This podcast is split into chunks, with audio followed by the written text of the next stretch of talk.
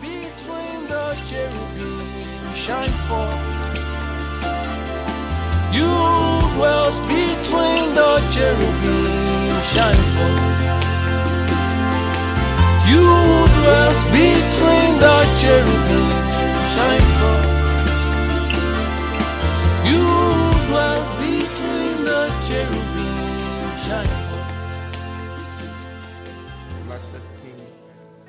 Honor you this evening and we worship you.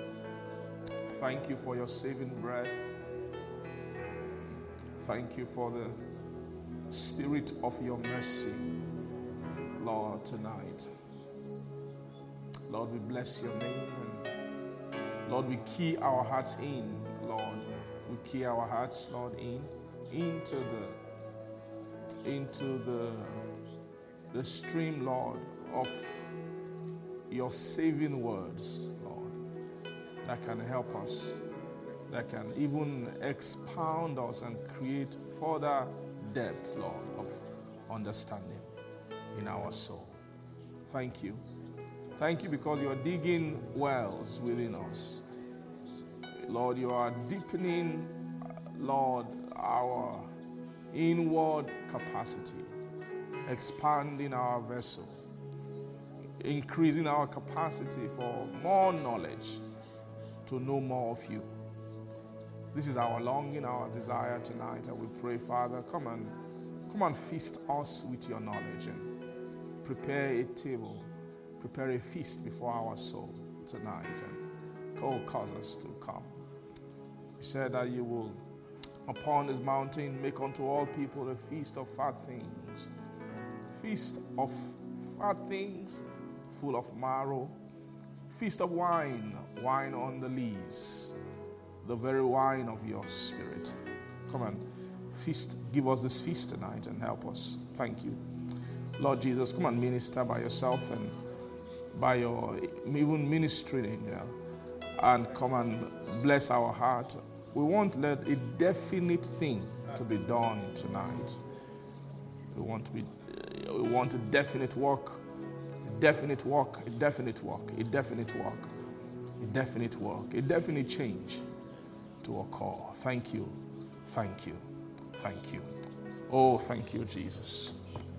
Thank you for grace to flow by with the spirit of revelation to reveal, reveal, reveal.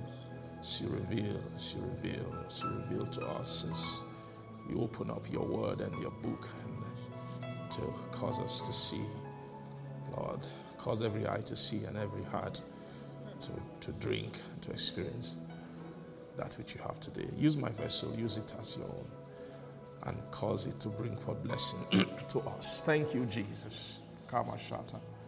Glory to your holy name. In Jesus' name we pray. Amen. Thank you, Father. Praise the Lord.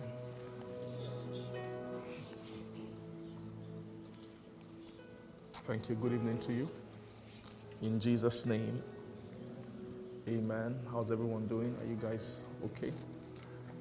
Um, praise God. I'm seeing a few people are smiling. I just someone not smiling. I want to assume you're okay. You're just in the spirit. That's why. Thank you, Jesus. Are we ready tonight for the word? Okay. Um, I want us to still see the book of Revelation, Revelation chapter 11.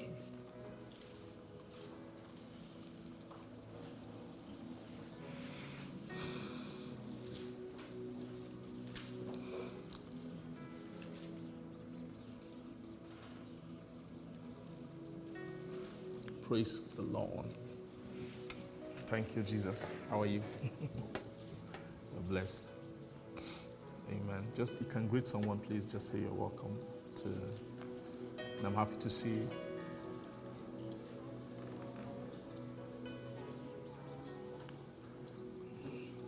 Thank you, Jesus. Mm. Glory to God. Glory to God.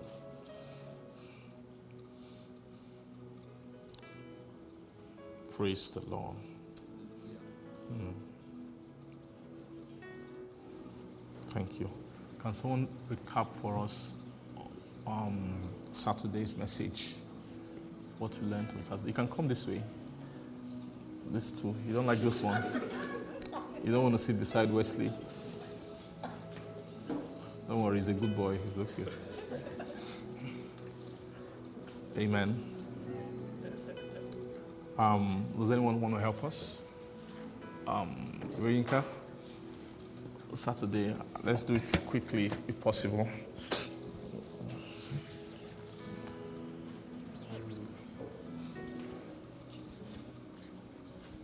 Okay.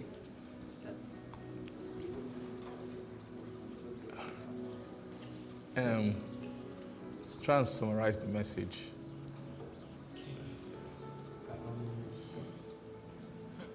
Okay, okay, hold on. Um, let's see. How long will it take you to summarize the message? A few things. Okay, okay. You can start.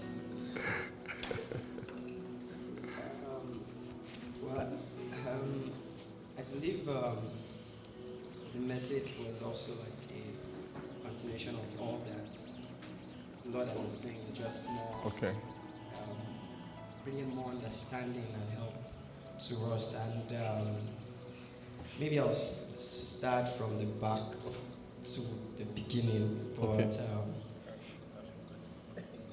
what uh, I know we were reading um, Revelation chapter 11, and um, we're seeing the two witnesses, and um, you were kind really um, breaking down the two witnesses for us to really see what.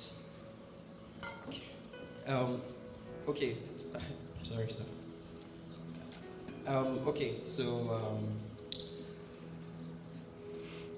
you were explaining the journey of the Levites, Mm. the separation of the Levites. Okay. And um, you were sh- showing us that the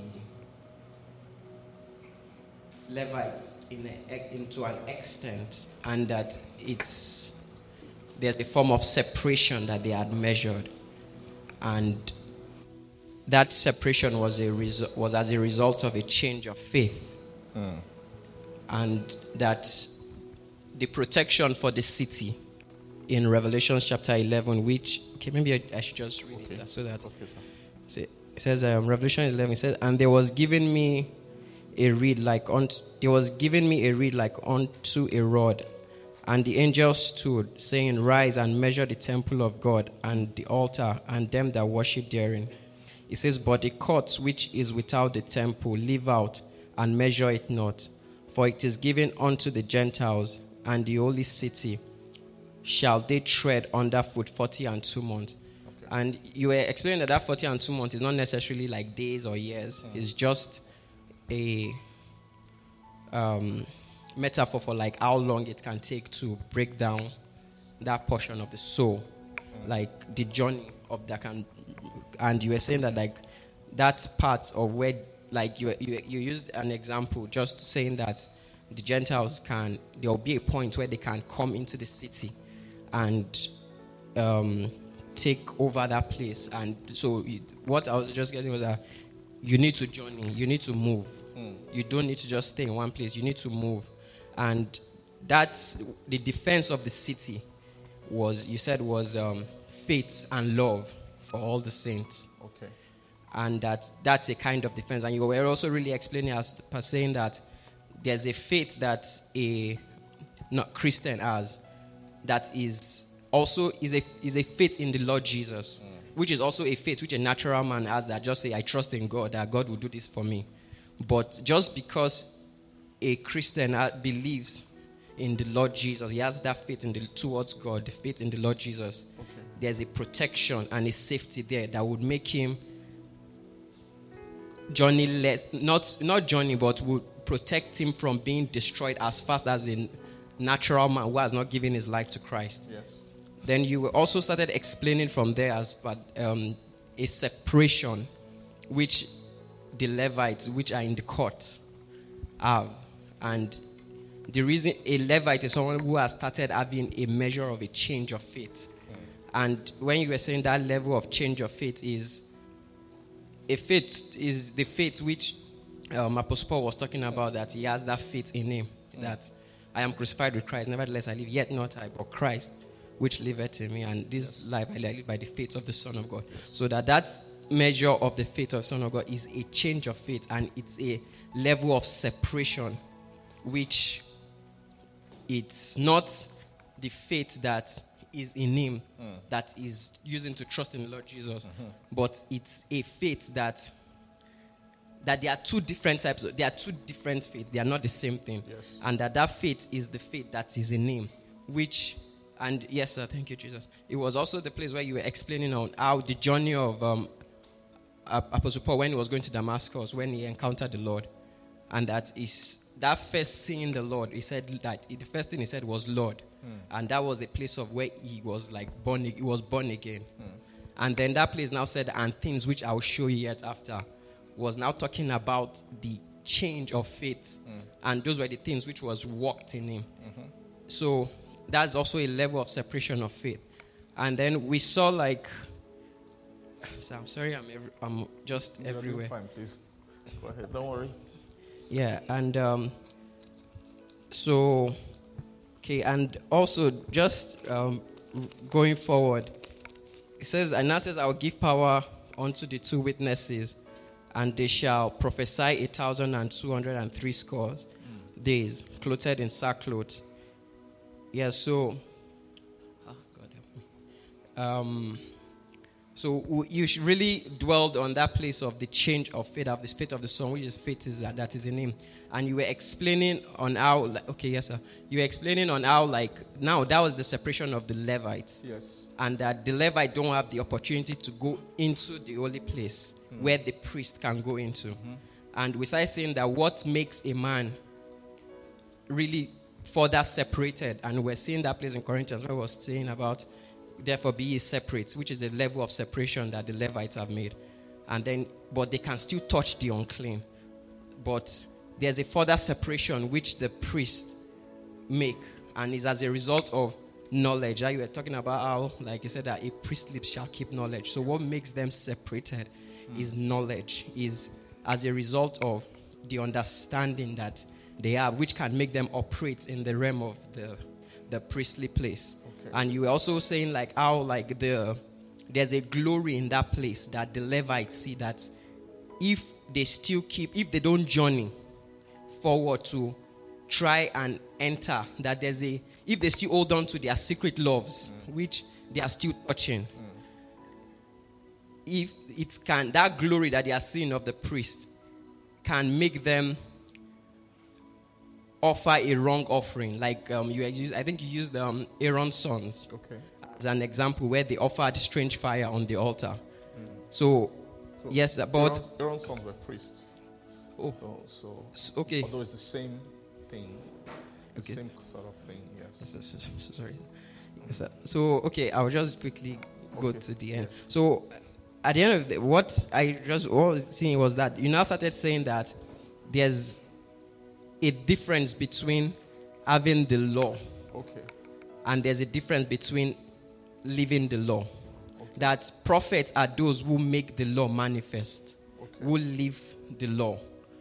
Okay. Yes, sir. And um, you were saying that as someone obeys, as yes, sir. So you, um, as someone obeys the law, in terms of like when you have doctrine, and then you are allowing the doctrine to correct and repro- and um, reprove you, it is working a witness within you. That is the building up of the witness. And you just explaining about how, like, the witness is the law and the prophet, those two witnesses. Okay. That it's not just responding with the law, but like you explained about how Jesus did not just quote a scripture, but the scripture was written in him.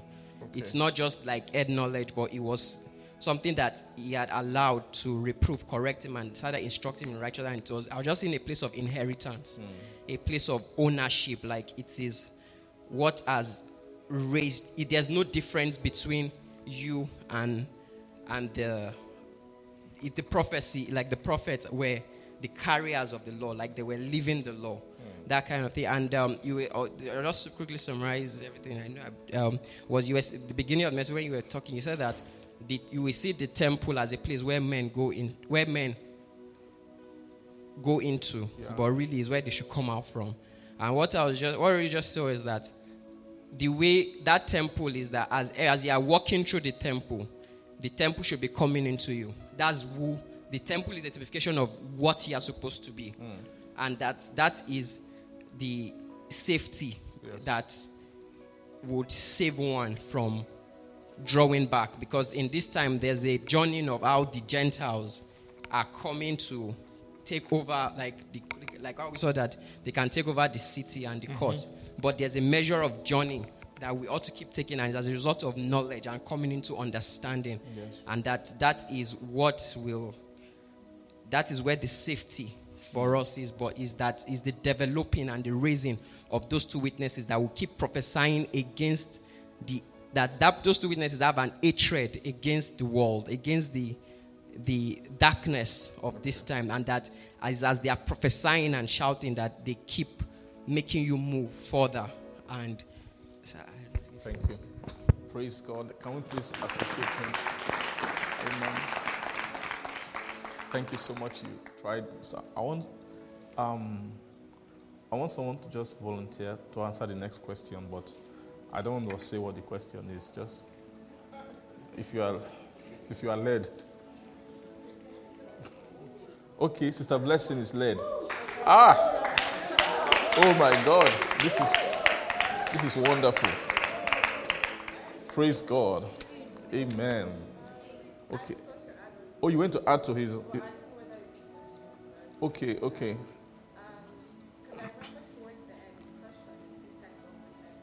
The two of witness, yes. Yes. You talked about the two um, types of witnesses Yes. that make up the covenant, from what I Yeah. remember. And you said there is the law and there is the prophets. Yeah. And then you mentioned that the law is received um, directly from the Spirit of God. And then you referenced Moses and how he received the law um, from the mountain, I guess, from God. Okay. And um, you said the law is written in book and Mm. on stone. And then you talked about the prophet. You said um, prophecies pass from heart to heart, and the Uh-huh. prophet is sent and signified. Okay. And I think you also you referenced um, Jesus and John the Yes. Baptist. Um, so I think that's just what I wanted to to touch Okay. on. I'm not sure if that's the question. Okay, praise God. The, the- question I had was that was to see how you can relate those two witnesses to somebody's soul. Right? So, to explain the wit- those witnesses, their witness, or who they are, who are they? Are they people? Are they what are they? How, how do we relate them, that witness or that ministry, to the soul of a person? Yeah. If I can answer, but I'll Okay. try. Yeah.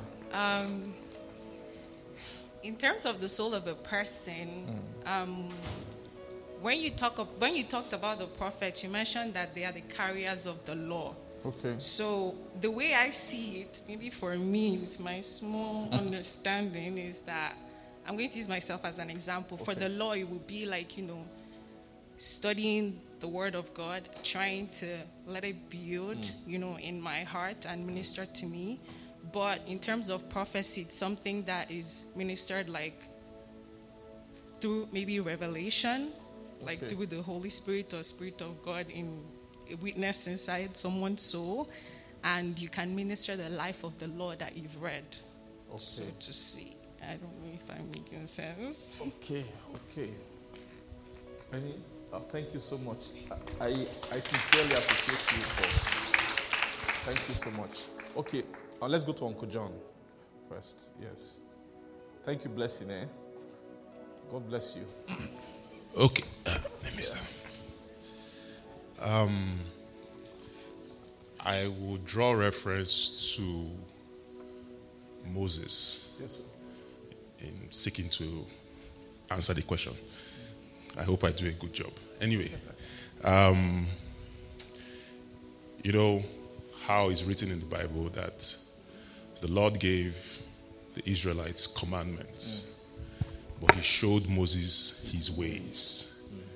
So I see that as the law and the prophets in such a way that, as she said, you can get the law from,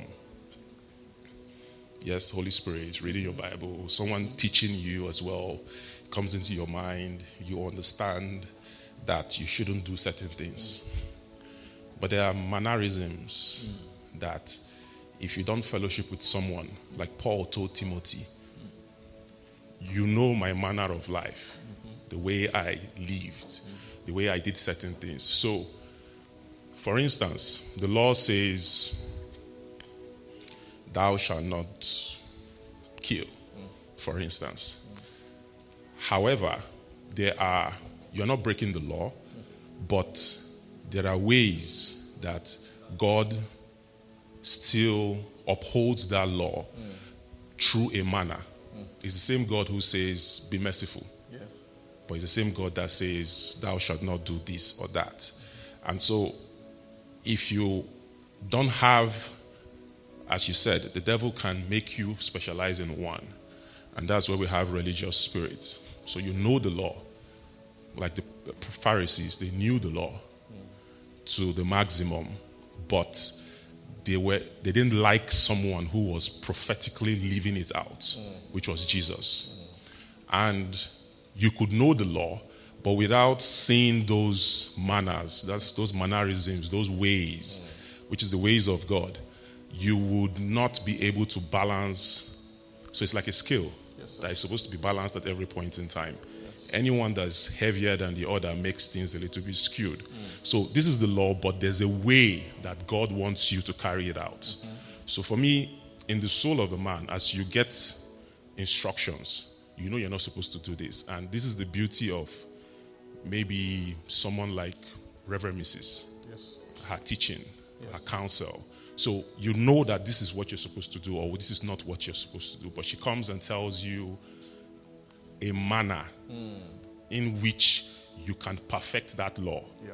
So it's about perfecting the law in, in such a way that you are not skewed in any particular direction and you can carry out the law the way the script, the initial intention was. Mm. The intention has always been ways and law. Mm-hmm. So, prophecy and law. It has never been one or the other. So, um, you need those instructions, you need those laws in your heart. You need to understand the scriptures, you need to understand rules, you can call them rules. You need to understand the way to do things as well. Mm. So, yeah, that's the balance for me. Thank you so much.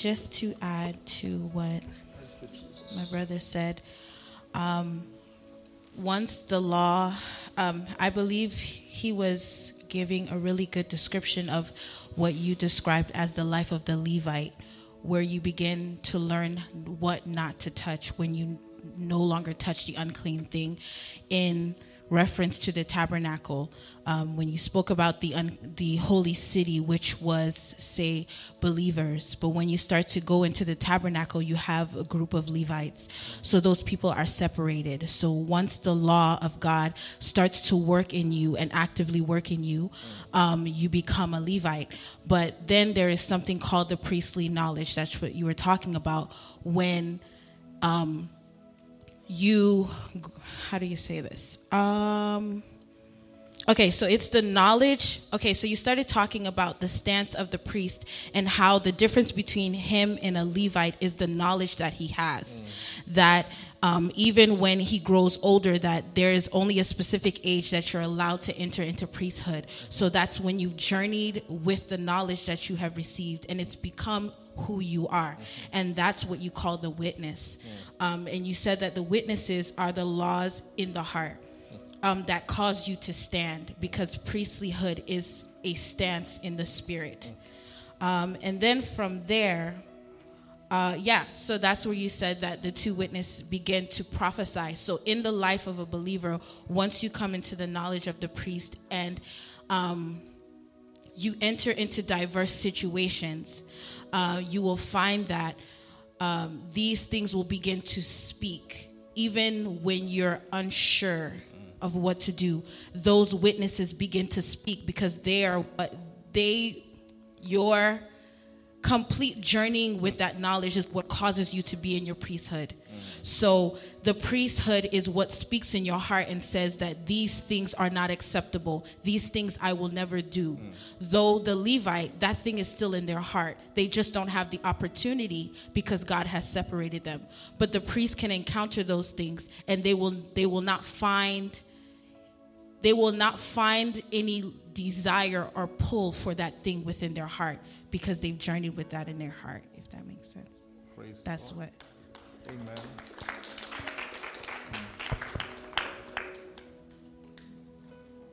Okay. Do the Levites have this witness? That's the. No, they don't have this witness, right? Okay. Praise God. um, okay, let's just read. Let's read. Um, any? You still have something to add? Oh, okay. Sorry. Okay. summarize what as I said. Uh, I think uh, how it relates to his soul is uh, your Wednesday message. The soul has a mind and a heart, Okay. and the end of the conversation is the heart of man, right? Um, men are gates; they are wayfaring men. They are men that have harnessed the spirit of the word. So instead of people getting a, criti- a criticism like uh, mindset from the word of God, because the laws bring right and wrong, but there's there's a quiet and a mixed spirit on how the it's the spirit of the law. There's a conversation through the gate of a mind, meaning that the laws can be given. Everybody can sit down, and it's not about meeting a prophet. Judas met a prophet, but it's mercy also that allows. You said some things in the last meeting that really touched my life.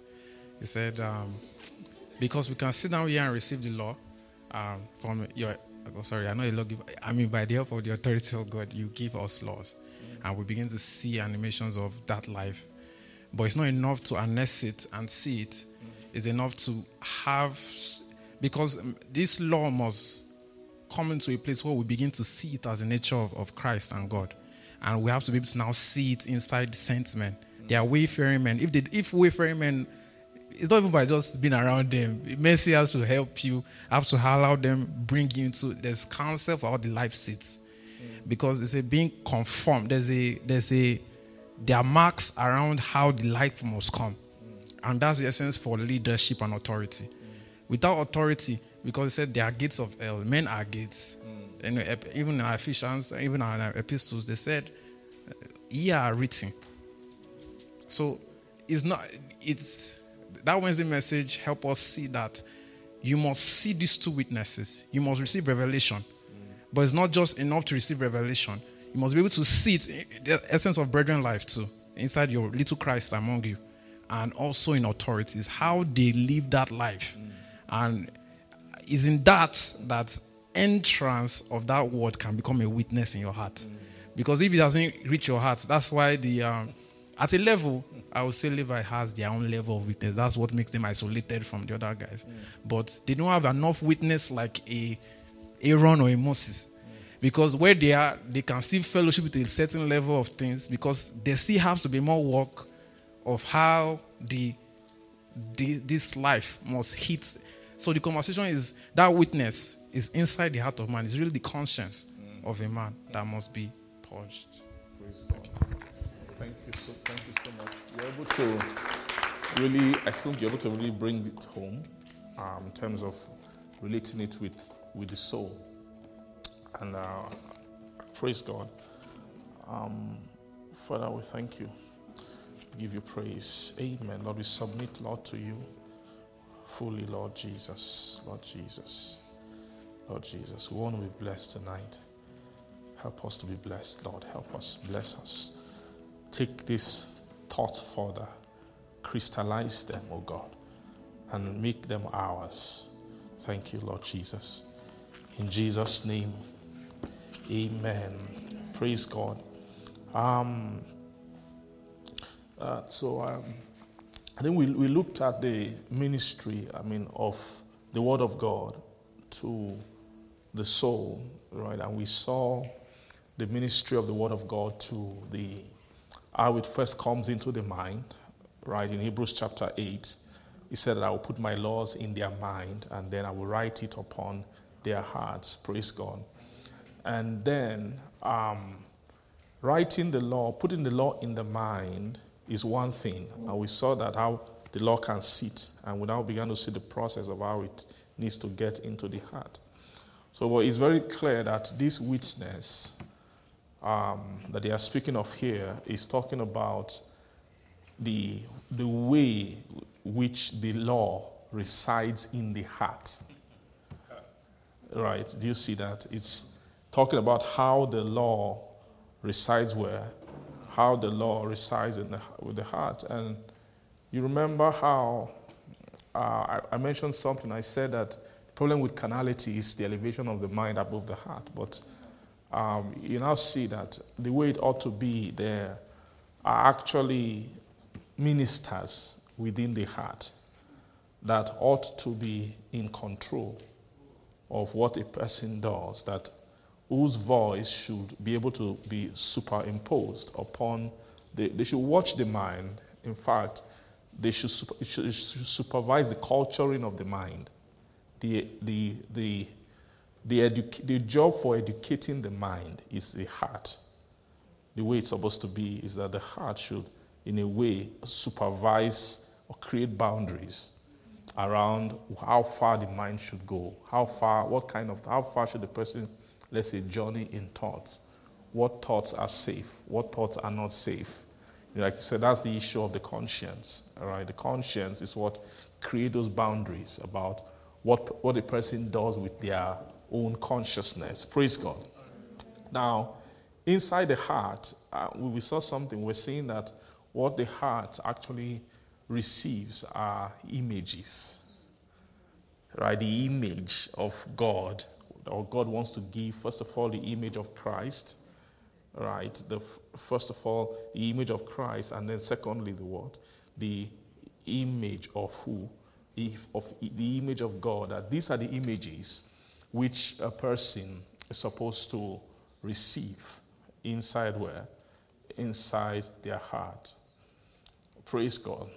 Now, in the tabernacle, the concept of witness, witnessing within the tabernacle, um, they are they are actually in two dimensions. There is the concept of witness inside the um, there is witness in the realm of Christ, and there is also witness in the realm of God.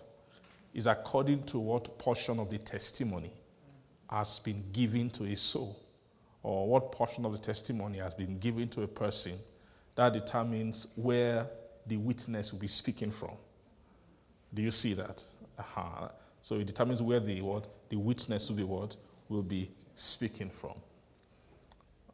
Thank you, Lord Jesus. So, glory to God, glory to God, glory to God, glory to God. Amen. Amen. So, so you see in this chapter here, um, I don't know if it's possible for us to read it again. Um, let's just read from verse 1.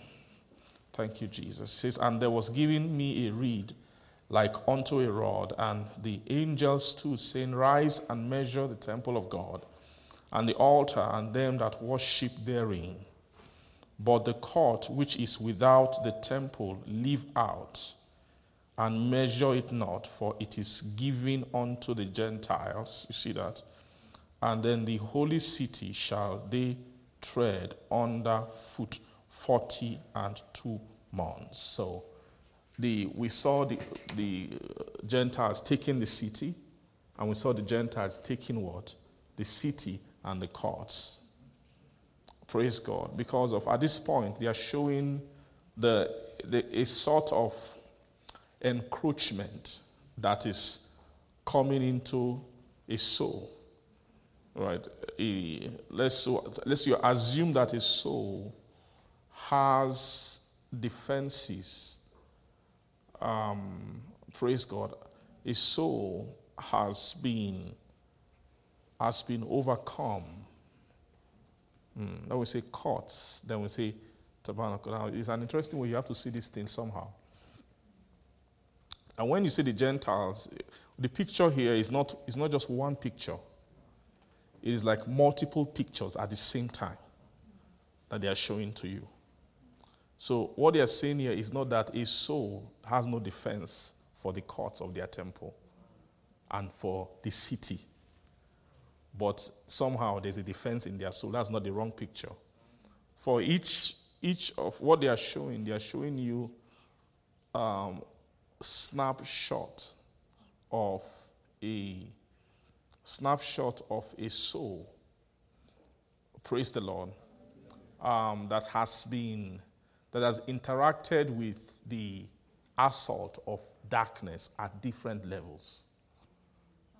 Aha. He has interacted with what? The assault of what? Of darkness at different levels. So, what they will send to hurt the, the formation of Christ in a soul is not the same thing they will send to hurt the, the, the stature of the, or the name of the Holy Ghost in a soul. Right? If, if a soul has come into the inheritance of the Holy Ghost through the milk of the word, um, you find that somebody who is in that place, like I said, just the Gentile conversation, the conversation of people who just love things on the earth, it's easy to shift such a person. All right? It's easy to do what? To shift such a person from, from their course. But if that happens to a person, then after a while, they can then increase the operation of darkness against that soul. And when they increase the operation of darkness, right, they, will, they, can, they, they, will be, they can begin to, um, the, more damage can be done to the soul when they increase the operation of darkness or what is coming against the soul. Praise the Lord. Uh-huh. Um, now, the witness, the, the, the prophecy of these witnesses, which, are, which is in the realm of Christ, is very clear that such a person who has fullness of the witness of Christ in them, that the person is higher than being seduced by the conversation of Gentiles. Right, so what they are saying here is not that they're not showing you a soul that, that has a witness of Christ, but their, their court was taken. I'm trying to show you what they are, the, the scripture. You have to be careful with, with the, someone who has a witness of Christ in them, their, the, the, the city will be safe because of the witness of Christ that has that is there in the soul. And if a person has the witness of the law of God in their heart, the entire city of their soul will be safe. Because of how far this is a judgment which they carry on the inside. And so they can't, you can't bring a Gentile conversation like against a priest, like I said last time. You will just see nothing to it. He will just wrap it up. But there's something you can bring against a priest.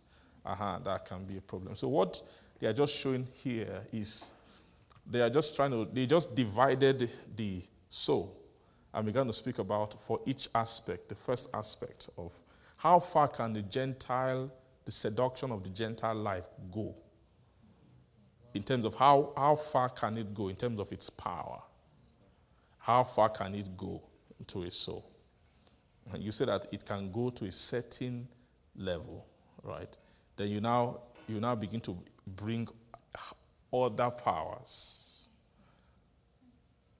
then or you need higher powers to cause more devastation to the what to the soul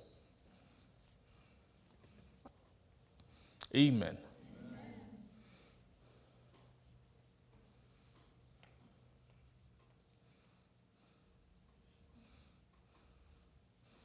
Thank you, Jesus. Now, these witnesses, praise God.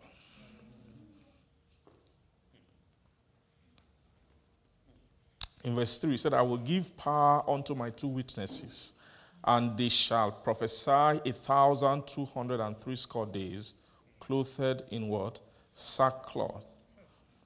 And these are the two olive trees and the two candlesticks standing before where? Before the God of the earth. Right? And if any man will hurt them, fire proceeded out of their mouths and devoured their enemies. And if any man will hurt them, he must in this manner be what? Be killed. Now, you see that verse 4. It says that these are the two olive trees, first of all, and the two candlesticks standing before the God of the earth. Now, when it, when it use the word before God, before in the scripture, they, you have to wonder which realm before God are they talking about? There is the immediate realm before God. The immediate realm before God is the everlasting realm, which is actually a most holy realm before God. But there is also, they use the word before sometimes to mean the realm that is before God, which is the realm of the sanctuary or the realm of sanctification. Now, here, they are, they are speaking here, they say, these two witnesses, they are first, when you're think, looking at it from the realm of God, they are first of all the two olive trees. They are first, they are the first witness as olives inside the realm of work of God's own life. They have their own witness of, of olives. But when you move further into the, the next realm before God, which is the realm of the, the, the, the sanctuary, you see them as two candlesticks who are also, who are also witnessing. I just want to show that separation between them. That what you're seeing here are, they say it's two witnesses, it's two witnesses, but like I said, there are two orders of witness. Two orders now. Two orders of witness for the two realms that are still left standing. The city has been taken, the court has been taken. Then you have two, two realms left. You have the sanctuary and what? The most holy place. Or you have the holy place and you have what? The most holy place. So these those realms are the realms of safety according to the two witnesses.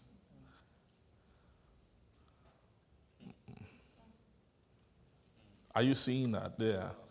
They are the realm of what? Of safety according to what? The two witnesses.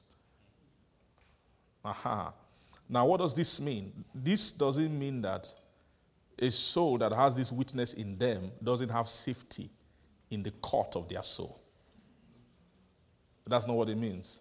But what it means is that a soul that is undergoing transformation in terms of their journey towards God, when they arrive at the court of God alone, they don't yet have the safety of this witness.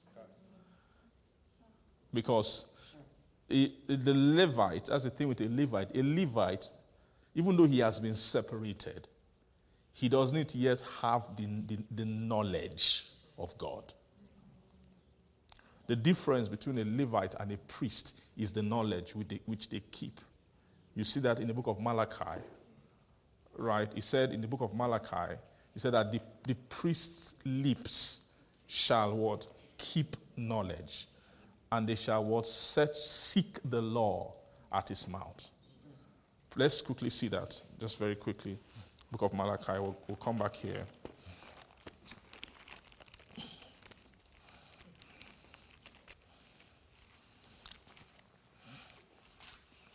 Are you in Malachi?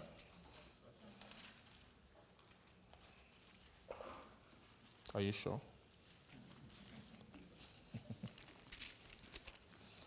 Okay. Praise God. Verse 4, chapter 2, Malachi 2, verse 4 said, And ye shall know that I have sent this commandment unto you, that my covenant might be with Levi, saith the Lord of hosts. Then my covenant was with him of life and peace. So this is talking about the covenant of Levi. Levi as a people, as a tribe.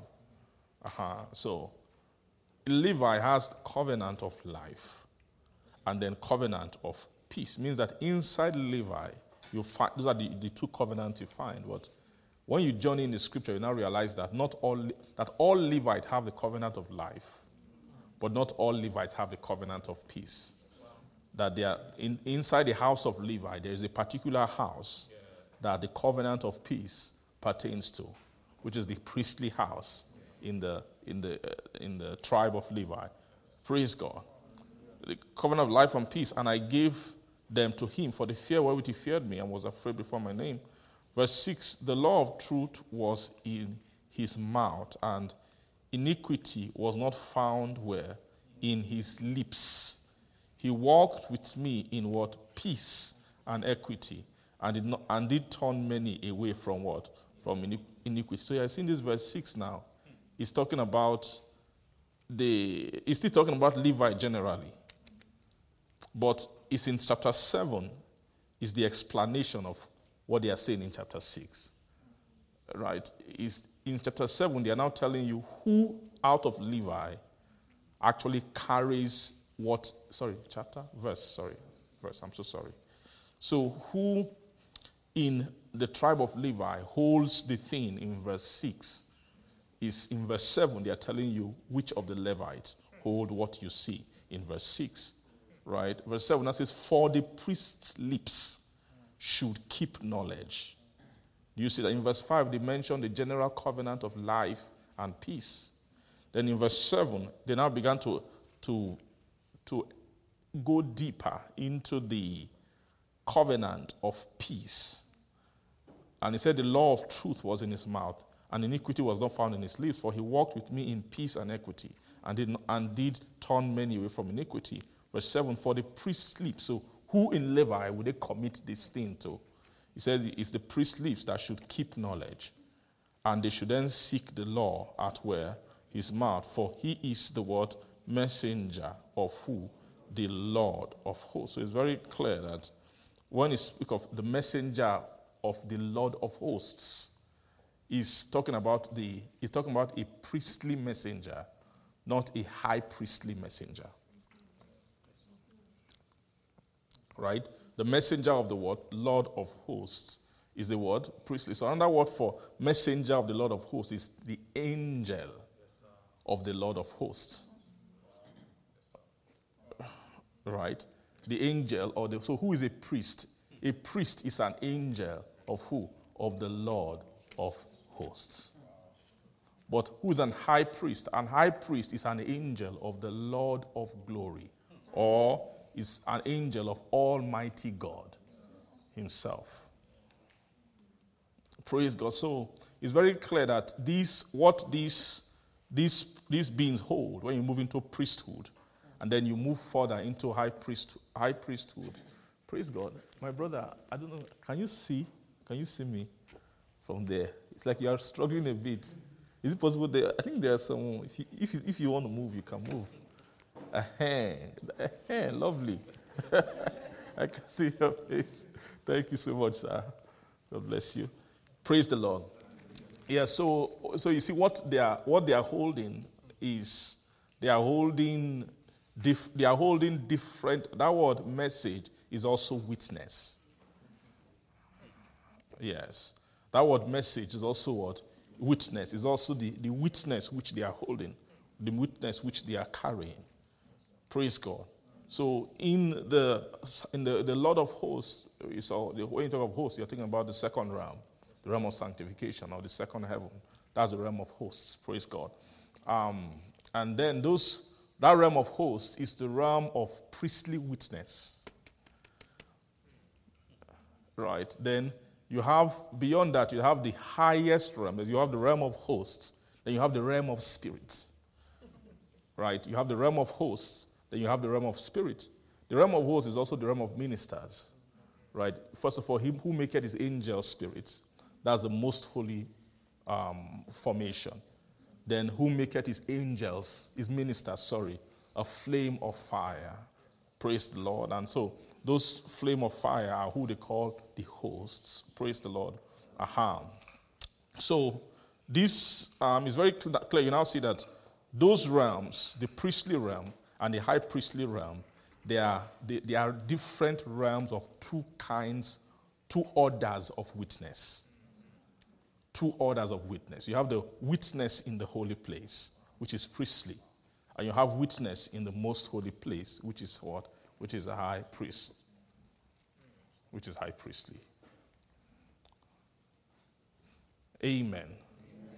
The witness in the holy place is a burning witness. The witness in the most holy place is a shining witness. And the witnessing is according to is according to the kind of light that is present in each realm. Right?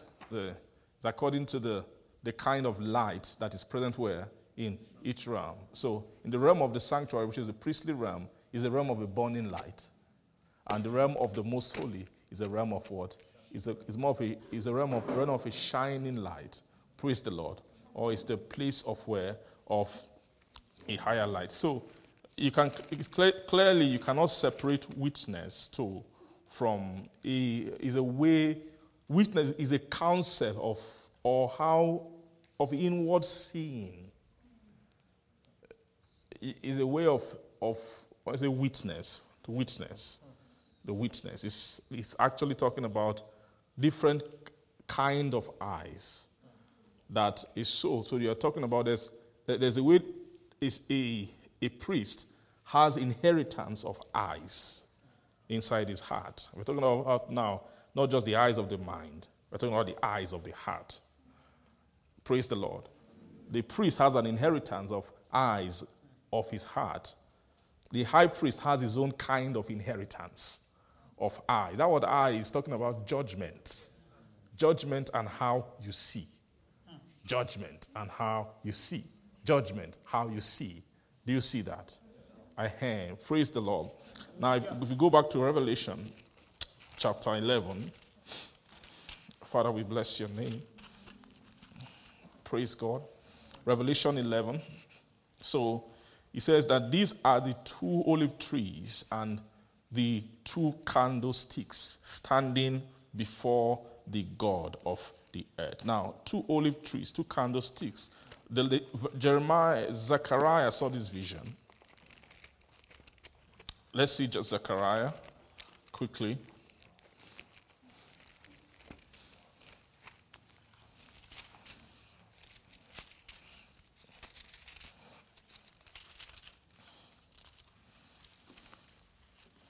Glory to Jesus. Amen. Okay, let's see Zechariah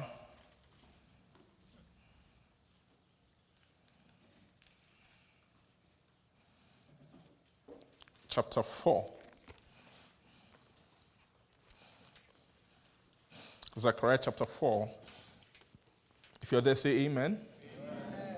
Zechariah 4. And, and the angel that talked with me came again and waked me as a man that is wakened out of his sleep, and said unto me, What seest thou? And I said, I have looked, and behold, a candlestick, all of gold with a bowl upon the top of it, and his seven lamps thereon, and seven pipes to the seven lamps, which are upon the top thereof. And then two olive trees by it, one upon the right side of the bowl, and the other upon the left side thereof. And then so I answered and spake unto the angel that talked with me, saying, What are these, my Lord? And then the angel that talked with me answered and said unto me, Knowest thou not what this be? And I said, No, my Lord. And he answered and spake unto me, saying, That this is the word of the Lord unto Zerubbabel, saying, Not by might nor by power, but by my spirit, saith the Lord of hosts. Who art thou, O great mountain, before Zerubbabel? Thou shalt become a plain, and he shall bring forth the headstone thereof with shoutings, crying, Grace, grace to it. And moreover, the word of the Lord came unto me, saying, The hands of Zerubbabel has laid the foundation of this house, and his hands shall also finish it, and thou shalt know that the Lord of hosts has what? Sent me unto you. For who had despised the day of small things? For they shall rejoice and see the plummet in the hand of Zerubbabel with those seven. They are the eyes of the Lord, which run to and fro through the whole earth. And I answered and said unto him, What are these two olive trees upon the right side of the candlestick, and upon the left side thereof? And I answered again and said unto him, What be these two olive branches, which through the two golden pipes empty the golden oil out of themselves? And he answered me and said, Knowest thou not what this be? And I said, No, my Lord. Then said he, These are the two anointed ones that what? Stand by the word, the Lord of the whole earth. The two anointed ones that stand by the Lord of the whole earth. That word, they use stand by for those one they call the two anointed ones. Praise God. So, um, ikamahatalika ostefefelemenota apranos setikrehoveno efreshta. Thank you, Jesus. Thank you, Jesus. Karamahosia. Glory to your name. Glory to your name. Glory to your name. Thank you, Jesus. Amen. Amen. Amen. Thank you. Thank you. Praise God. Um, so this is a vision that the Lord gave to um, to Zechariah.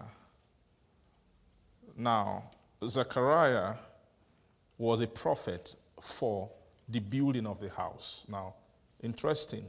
This was the season of the building of the house. Revelation which was revealing the the it was revealing the operation of darkness for the destruction of the house. Right? Is this one is showing the way of how to build it. That they were trying to build it, then they, they got stuck. There, was, there were problems wrong with it. They needed, they needed a, a prophet like Zechariah who can, who can see vision, who can see in the spirit what are the elements that are wrong, what are the things that are not in place that need to be in place for to cause the house to be raised properly. Praise God. And then part of Zechariah's vision was to, to cite the inward operation of witness within the house. The inward operation. And one of the things, the, the, the, the things that he actually saw here was that, and this is one of the, great, the big, mighty revelation from this vision, is that the witness, the witness in the temple is the generator of grace. That's one of the, the, the, main takeaways from this vision is that it's the, it's the witness within that is the what? The generator. And, and we know what grace is, that grace is the antidote to sin. You see that? If the house of the tabernacle, the, the tabernacle of God, was, is, a, is, a, is a development against sin and iniquity. The tabernacle is God's answer, is God's solution, is a house uh, the tabernacle is, or a temple is a house that wars with sin. The house that fights with sin, the house that can handle sin, that can delete sin. The tabernacle is the place that you take sin to, and sin will end. The only place that you can carry sin anywhere, the guys will carry their sin a whole year, is still there. When they bring it to that place, there's something about the house the way God has, has designed for that house to be, that it can swallow up sin. That's the concept of the tabernacle. It's the design, it's the wisdom of God that can, that can deal with sin. Are you getting what I'm trying to say? And, you see, how can it, anything that can handle sin must be gracious. It's just a, it's just a plain New Testament sense that the antidote to sin is grace. How many of you don't understand that? You don't know that yet. You, don't, all know that, right? You, it's very clear to you that, that anybody who is, who's suffering from sinfulness, that if unless they come in contact with grace, you can never have victory over sin. Right? The answer to sin is not prayer. The answer to sin is not, is not going to church. The answer to sin is not singing and dancing. The answer to sin is not paying tithe and paying vows. Praise God. The answer to sin is what? Grace. Until grace come for where sin abound, that grace did much more abound. Shall we continue in sin that grace may abound? God forbid. How can we who are dead to sin live any longer in it? Praise God. So it's very clear that the, the reason for the abundance of grace is for to deal with sin, is to cut short and the reign of sin. To stop grace stops the reign of sin. Grace stops sin. When sin is reigning and grace comes, grace will shut down the reign, reign of sin. Say, sin, you can no longer have reign here. You can no longer have dominion here. Praise God. Are you getting what I'm saying? So, the purpose of the house of the tabernacle, the house, the tabernacle is a gracious building. When it was time to build it, the grace was lacking. That was what was the problem. That they now found that it must be, it must be built graciously. It's, it's by grace. The very fabric of the tabernacle is grace. It's the release of grace. How can grace be released against the sins of men? Does that make some sense to you? Aha, praise God. And now, so here in this vision, um, they, are now, they are now seeing, they are also showing, um, they showed the, the candlestick as one here. Do you see that? They show the candlestick as what? As one here. Are, are we tired? Are you sure?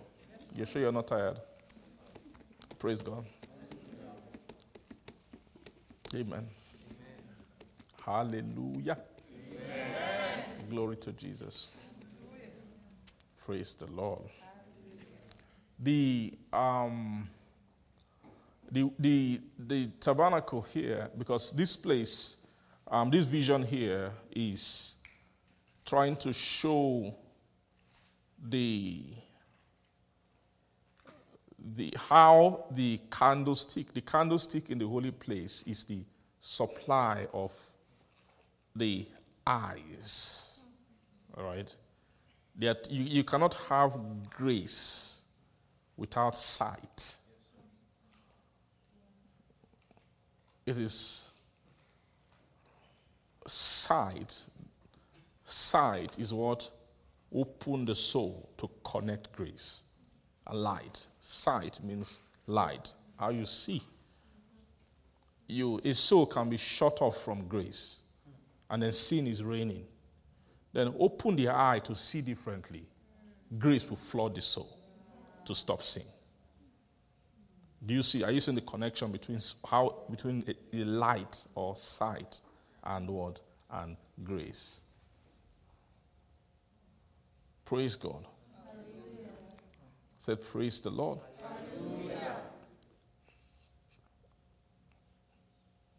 Thank you, Jesus. Come on now, see sia profeta pali.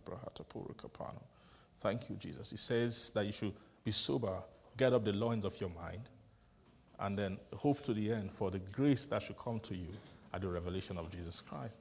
That word revelation means sight. At the, at, when he's revealed, there's a grace that should come to you. So the purpose of, this, of sight, reveal, revelation, is to give opening for grace. That's the main reason for revelation, for eyes to change. One of the problems with the Levite is the, is the light that they are using. The reason why there's no difference between the Gentiles, the reason why Gentiles can come and take over the court of the Gentiles, of the Levite, is because when it comes to light, hasn't really changed. Right? There's, there can be, after change of faith occurs, it can take some time for the light of that faith, for the soul to come into the light of the faith of the Son. You get what I mean? The, it's not every soul that has arrived at the light of the faith of the Son. At the point, the faith of the Son will first measure separation for the soul, but it has not yet brought its very light yet to the soul. Because the light that is within that faith is, is actually, praise God, is the light for inheritance, which is actually beyond separation. Right? I'll deliver you from the Gentiles and from the people to whom I now send you. Acts chapter 26. So, now look at something. Delivering from the Gentiles. That one is talking about delivering from Gentile conversation. I will deliver you from the Gentile. Acts 26. And from the people to whom I now send you to open blind eyes to turn them from darkness to light, from the power of Satan unto God, so that they may then receive forgiveness of sin. It's very clear that forgiveness of sin is the operations of grace, which will come as a result of opening blind eyes, turning them from darkness unto light. Do you want to read it in Acts chapter 26? Before we come back here, maybe those who are not familiar with that verse. Amen. Thank you, Lord Jesus.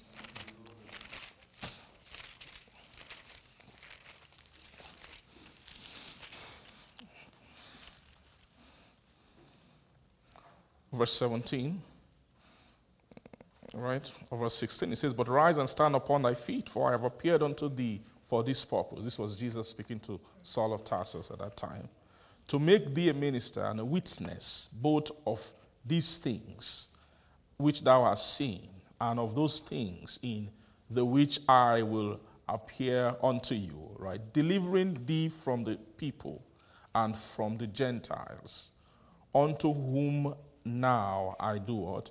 Send thee to open their eyes and to turn them from darkness to light and from the power of Satan unto God so that they may receive forgiveness of sins. You see that? Without opening their eyes and turning them from darkness to light, they will not now. And then from the power of Satan to God, they will not receive forgiveness of sins. And then inheritance among them that are what? Sanctified by what? Faith that is in me. Now, just to clarify something, now, verse, everything in verse 18 is, is, is the same thing in verse 17. Verse 18 is the what? Same thing in verse 17. But verse 17 is it happening to Paul. Verse 18 is Paul ministering it to others. Uh, do you see that? That everything in, if you want to sum up what, what they're mentioning in verse 18, it is delivering from the people and deliverance from the Gentiles. Deliverance from the people and deliverance. That is a, is a Holy Ghost term. When you talk of, when you say you are delivering you from the Gentiles, they're talking about delivering his soul from allocation of worldliness, which is which is which has held the Gentile soul down. But when it calls, when it says the people, the people is, a, is different. The people is another kind of peoplehood, which is a type that was given to the Jews. But is not, and is not, is not the accurate sense of peoplehood. The accurate sense of peoplehood is for a soul to become a people of God truly, not, the not, the, not in a type manner, the way the Jews are a people. So somebody can, could be delivered from the Gentiles, but might not yet be delivered from his Jewness. When I say Jewness, I'm sorry, lack of, of English. Is Jewish um, kind of behavior. Like when you see a Pharisee, the problem with a Pharisee is not a gentilic behavior. To be honest with you, Pharisees don't seek all those things the Gentiles seek. That Jesus mentioned in, in Matthew chapter 6. Those are low. Those are low things. They are just very low things. That's not the Pharisees' problem. The Pharisees' problem is greater. After, when you've delivered the Gentiles and a Gentile has been free for a long time, a Pharisee still has problem because of that Pharisaical thing, that what, the, what that peoplehood meant. The strength, for example, which Saul of Tarsus was using to persecute the church, it was greater than the strength of a Gentile. A Gentile will not persecute the church in that way. There was something else, another strength that was framed inside of him that was an anti grace formation. That's that religious formation. It's an anti grace formation. It's, it's actually a deadly thing that is stored inside, that, inside such a person. Do you get what I'm trying to say? Uh-huh. So, if you want to summarize the meaning of peoplehood, what, who is a people? Peoplehood are those who are servants of a God. It's not worldliness. It's beyond worldliness. Paul of Saul of Tarsus was not a worldly man. He wasn't a world. When he was a Pharisee, he wasn't worldly. Do you understand what I'm saying? Uh-huh. So one thing that the, the religion, the religion of the Jews did is that it, the religion, the Jewish religion, when a person really goes far into it and prospers with it, it tampers with the soul. It makes, it makes the soul a people. A people is, is a person who is useful to a God. Do you get what I'm saying? Who's, and, and God wanted the Jews to be that way for himself at a point, but after a while, they pushed God away. And then when they push God away, another God, so that, ah, they've designed this place for me. I can easily use it. So they switch very quickly from God to another God who, who, then, who then became their father. We say, You are like your father, the devil. He's talking to Pharisees. Jesus can never tell a, a Gentile, like somebody who is from Europe or something, or from Asia, and say, You are like your father, the devil. No. They are just worldly. They are Gentile souls. It's not the same level like somebody who was a Pharisee, who, somebody who had the discipline of the law in his soul, but without God entirely in the picture. So when you do that, another God will come and say, This kind of soul is useful. Ah, you can get something done that a Gentile cannot do. Example, killing the killing the Lord of glory, crucifying the Lord of glory. A Gentile doesn't have the mind to do that. When they brought Pilate, say, Bring me bowl, bring me water. Let me wash my hand out of this. Let me leave you guys and your. your. He, he knew this guy is a king. He knew him. So let me release your king so you guys go and kill him by yourself. My hand is off this matter. Means he didn't have the mind for that kind of thing. But who had the mind? Pharisee, conniving and collaboration, close collaboration with the chief priests of the temple. Those are the ones who killed Jesus. Are you getting what I'm trying to say? Uh, so, so that thing, it was a stature. It means that you can almost, you can equate Judas's stature to the stature of those Pharisees and chief priests. The same way Jesus called, have I not chosen you 12? One of you is a devil is, addressing them with the same language. It means they are all of the same stock. How were they raised? Law.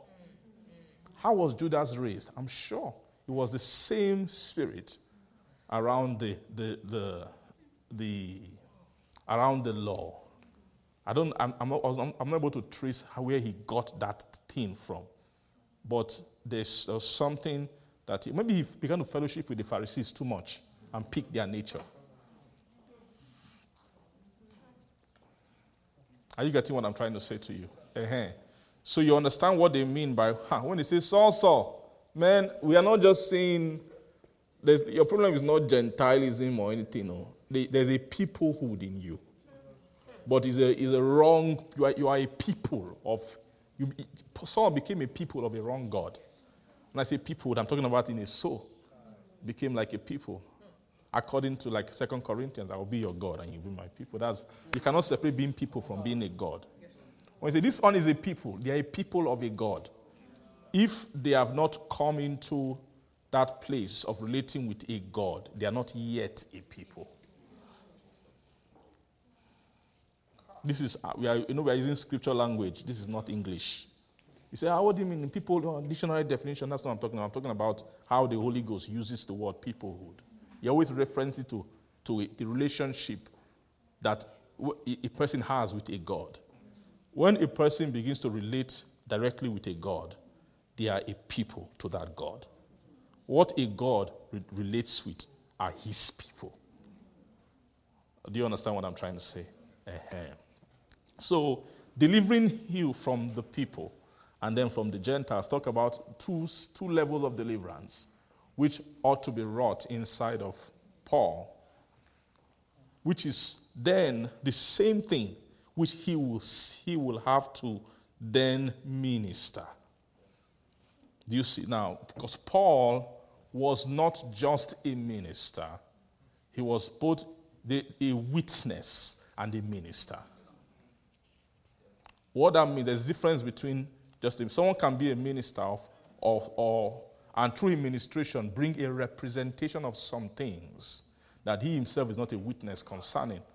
That was not the, the method of this man. Paul was different. Paul did not witness anything, did not minister anything which he was not a witness to. That's why he would preach. He was going in between. He would say the gospel of Christ, then he would say my gospel. Gospel of Christ, my gospel. He, he wasn't lying, it's true. Praise the Lord. So in that verse 16, praise God. Verse 16 says, But rise and stand upon thy feet, for I have appeared unto thee for this purpose, to make thee a minister and what? A witness, both of these things and of those things in the which I will what? Appear unto thee. Then verse 7, I will now walk to make you a witness, is verse 17 delivering thee from the people and from the Gentiles, whom I now send thee.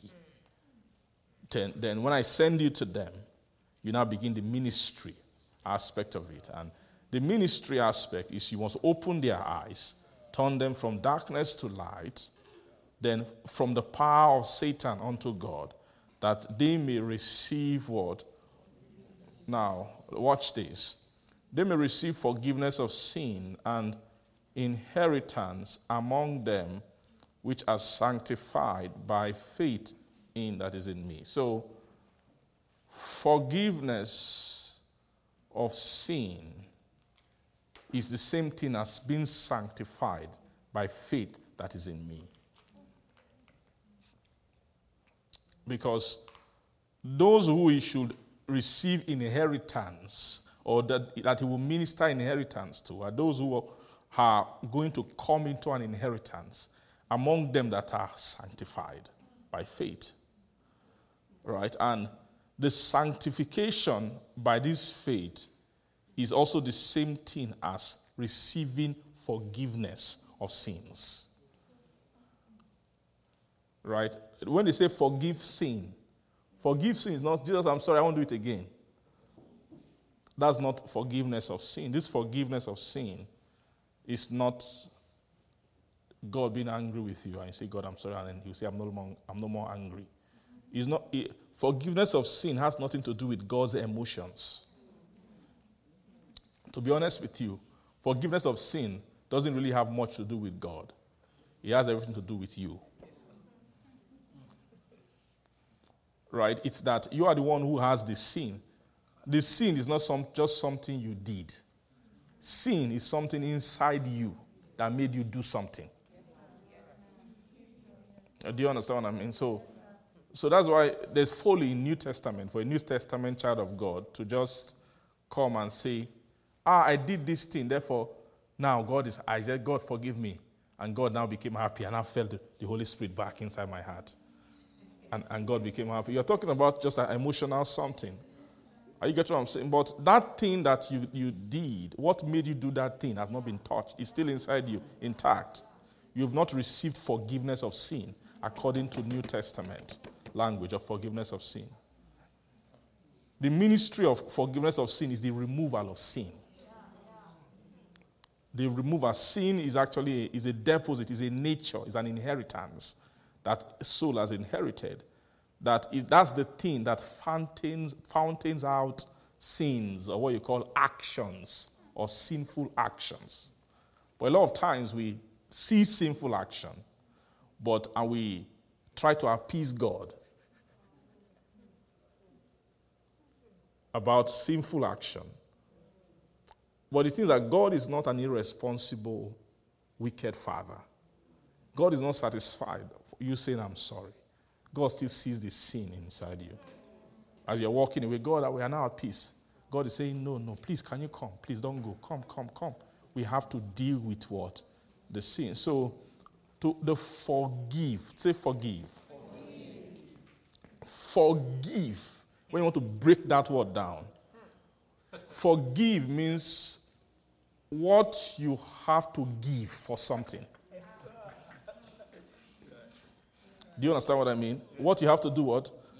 Means that there has to be, in terms of, there has to be, it? To receive forgiveness of sin, that they may receive forgiveness of sin. Is the, what you are receiving there is not a smile from God. We are okay now. Maybe God was frowning before. Why did you sin? Say, Lord, I'm sorry in Jesus' name. We are okay now. So so forgiveness of sin is not receiving a smile from God. It's actually the, the, there's actually a giving and receiving of something. It's actually a giving and God is a real God. God is a serious God. God has real serious answers to the problem of sin in men. God doesn't deal in empty, useless symbolisms. God doesn't deal, God is not a child. God is not playful. He's not playing. He's not, God is not just, it's not, this is not an amusement park. Church is not a place for, it's a, it's a place where real things should happen. When a person is in church, you are interacting with God, you should be changing. You should be changing. Things that were in you should be living. Other things should be coming. There should be a transaction in the soul. It's not just talking things and all that. No, no, no. We're talking about the business of church is transaction. Transaction. That's what that's what it's about. God is a God is not 419. You know 419? Nice story. Hey, when you read it, the email, when they, they finish the work on the, in the email, they translate. This Bible is not a 419 letter. It's not a 419 what? Uh-huh. It's not a 419 letter. That you should be holy without blame before Him in love. That's the promise, Ephesians chapter 1. Chapter 1. Right? It means that when God says that, it means there's a plan for a man to be holy and without blame before him. All these things are promises. The promises of Second Corinthians chapter 6, right? Come out from among them, be separate. Touch not the unclean thing, and I will receive you. And then you shall become sons and daughters unto me. Then when he said, I will walk in them, he wasn't playing. Oh. I will dwell in them, I will walk in them, I will be their God. These things will happen. God is not a 419. You get what I'm saying? So, the, so let's get used to transacting with God for change of nature, change of things. Let things inside you give some things up. Is it okay? Is it okay for you to give some things up? Change nature. Change nature. Change it. Be okay with changing your nature. Be okay with letting things go and let God put other things. Praise the Lord. So, this is what this is what Paul ministered for. These things are real. Paul did not just, when we talk about a lot of the new creation related teachings, came out of Paul's teaching. But, but here you are reading what God sent Paul to go and do. It's not just to write things for people to claim or to have a mental assent to. It's to actually to give them an inheritance among them that are what? Sanctified. So I've gone through the actual process of sanctification by what faith that is in me. Does that make sense? Praise the Lord. Amen. So I was just reading that to just show us the, the idea that everything has to do with the eyes. All the provision in the tabernacle are provision first of provision of eyes. So if you want to bring dealings, God wants to bring dealings to a soul, to take things from away from the soul, and then to put his own things, other things inside the soul. God must by necessity do something first. He must change the light that that soul is using. That's the principle that we just saw in Acts chapter 26. Uh, do you see that? So he must change the light. And then so we see that when a person, just based on the wisdom of the tabernacle, when if someone journeys from outside the camp or wherever they are, and they come into the courts, they've not changed light yet. So if they've not changed light, they cannot receive inheritance.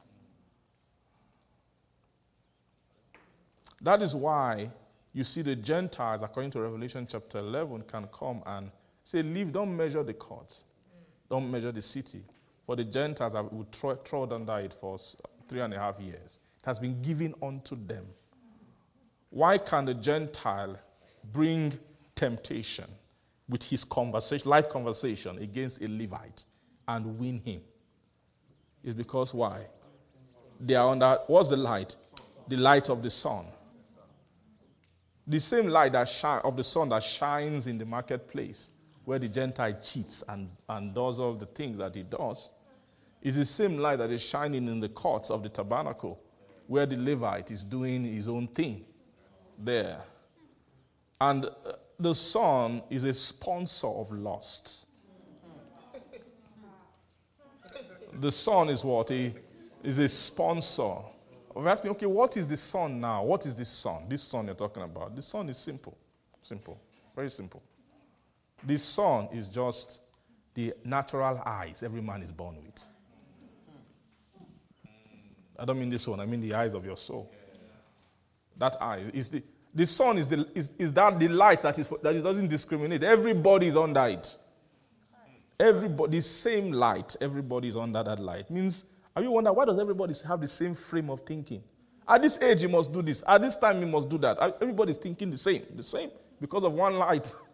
It's the same light. You get born again, you that same light.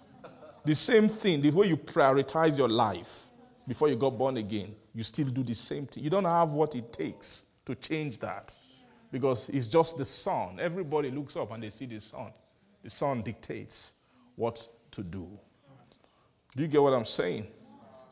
So it's, it takes some time before a Levite, the, the faith of the son can make his soul have separation, but not have light yet.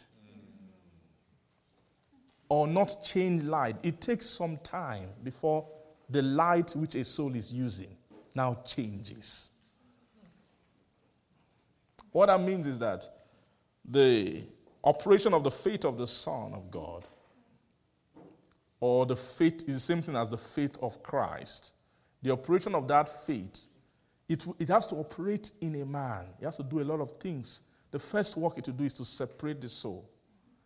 Then after that, it will keep working and keep working until it can change the light over the soul.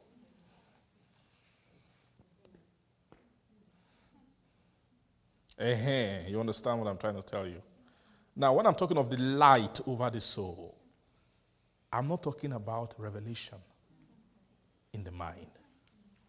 I'm not talking about understanding scripture. Understanding of scripture is not, is not the light that men used to live. Nobody can live by understanding of scripture.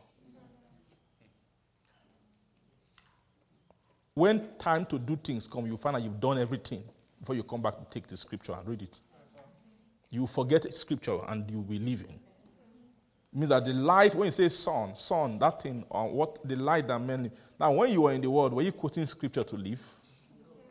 Or is there a book of worldliness that you go always go to check? Today we are living out of chapter Pride, the book of Pride of Life, chapter 10, verse 2. Says, Thou shalt always not come under. Thou shalt.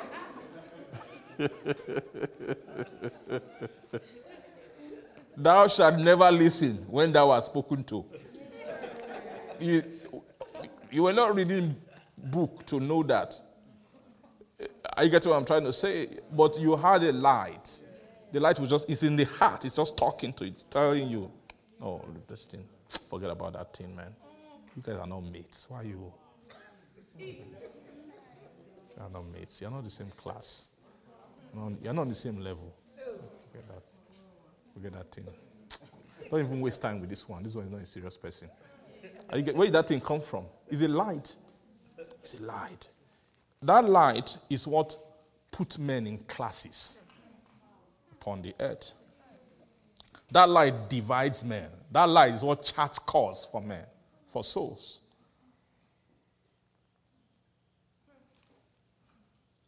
Are you getting what I'm trying to say? Where that light, we're talking about a light that is buried in the heart. The, it is, the light is connected to the very depth of a person.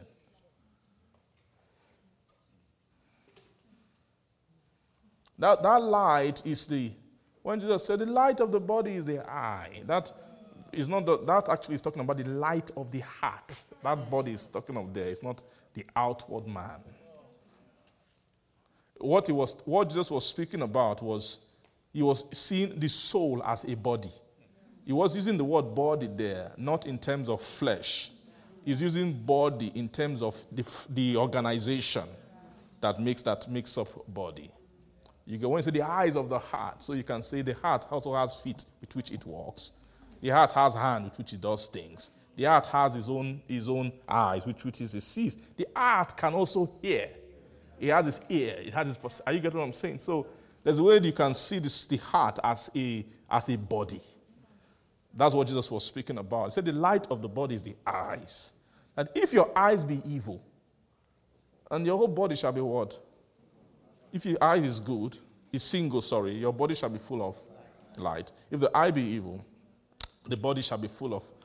And then if the light that is in you is darkness, how great. Hey, you are in, pro- you're in trouble. If the light that is in you. What's the meaning of that? So where the light that is in men, where does it reside?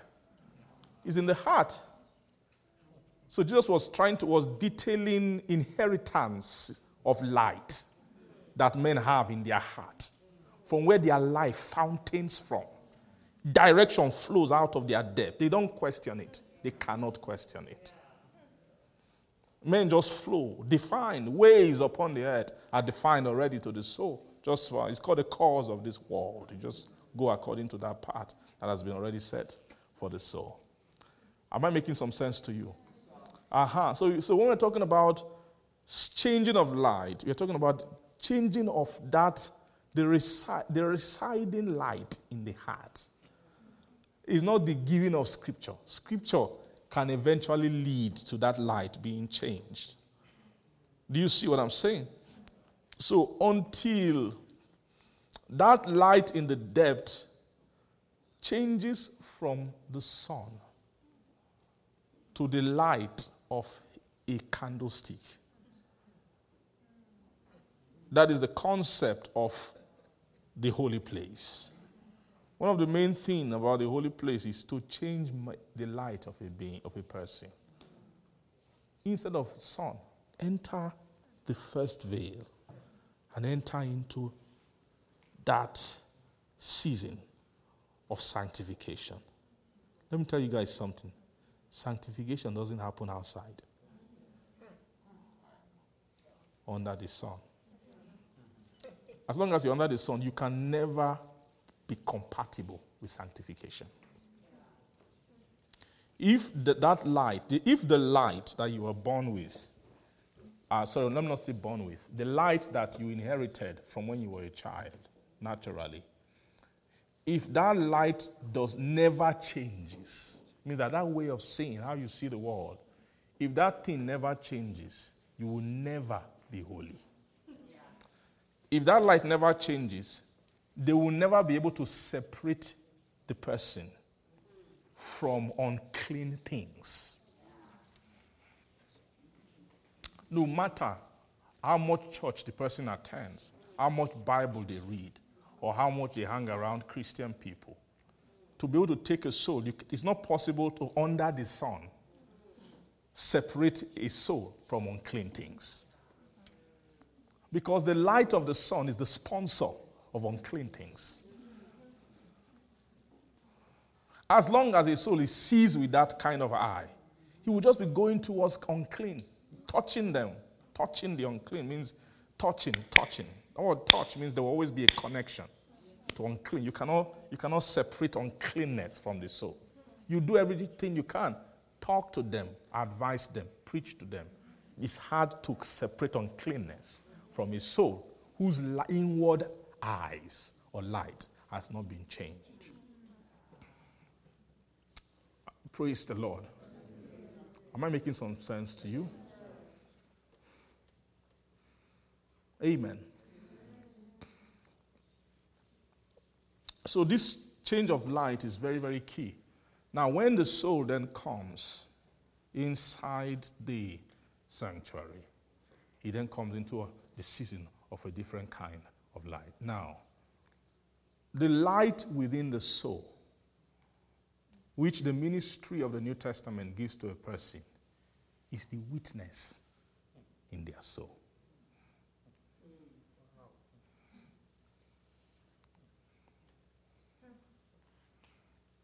Mm-hmm.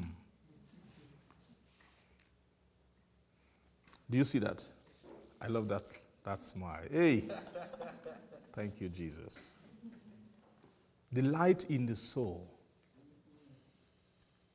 of a person who has journeyed into the world of sanctification.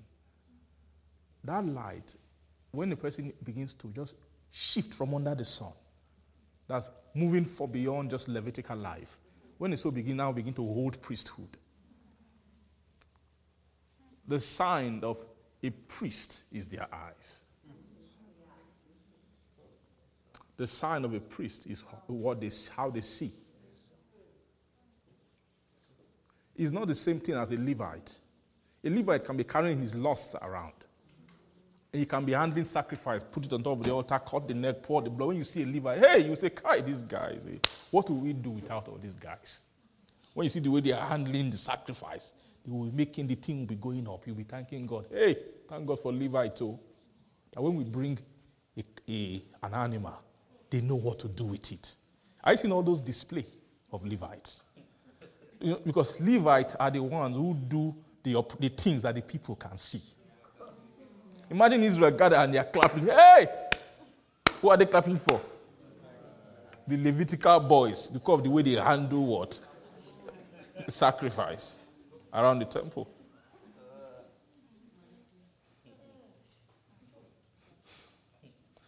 A lot of times, the, the, the, the path, the dealing of sanctification happens without applause.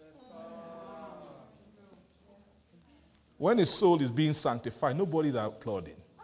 Nobody's. The Israel have no clue what they, how they deal with a soul inside the sanctuary. There's nothing to applaud there. It's a, it's a secret operation. There's no audience. Sanctification has no audience. If there's an audience, it's not sanctification. That's just, it's not me that did it that way, it's just God. It's the design. Go to Exodus, you see, that's just how this, that's the order of it. If there are people clapping for you, whatever that, forget about it. What you are doing is not sanctification, it's not sanctified. Are you getting what I'm saying?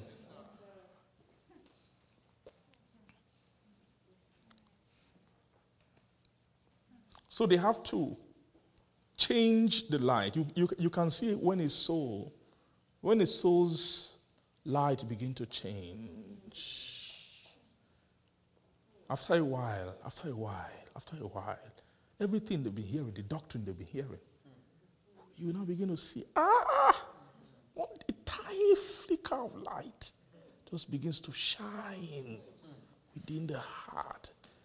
A tiny burning kind of light. It starts as a little light. a little light. It just start as a little light. That's when the, the priestly eye begins to, to open up, right? On the inside. That's the time when a person begins to become a priest.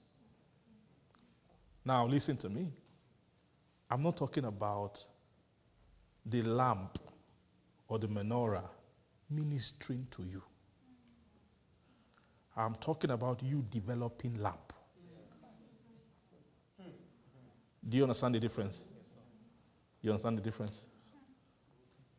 You don't understand the difference. Those things are the light. You know, the light, light is also an eye, right? When you look at the flame, it's a light, it's an eye. Those are eyes. The same shape of, a, of, of your eye is the shape of a light. So each, each light is a sight, right? That oval, that shape, right? These are actually two lights. Your eyes are, they just made them horizontal. Maybe just to show that this is the horizontal being, is a man a, on the earth. Just made, they made it horizontal. But if you take your eyes and do, turn it like this, they, you understand what Jesus said that the, the, light of the body is the eye, is the light. Jesus is saying the eye is actually a representation of light. It's like a lamp, a little flame. It's a flame, right? That's eyes. Amen.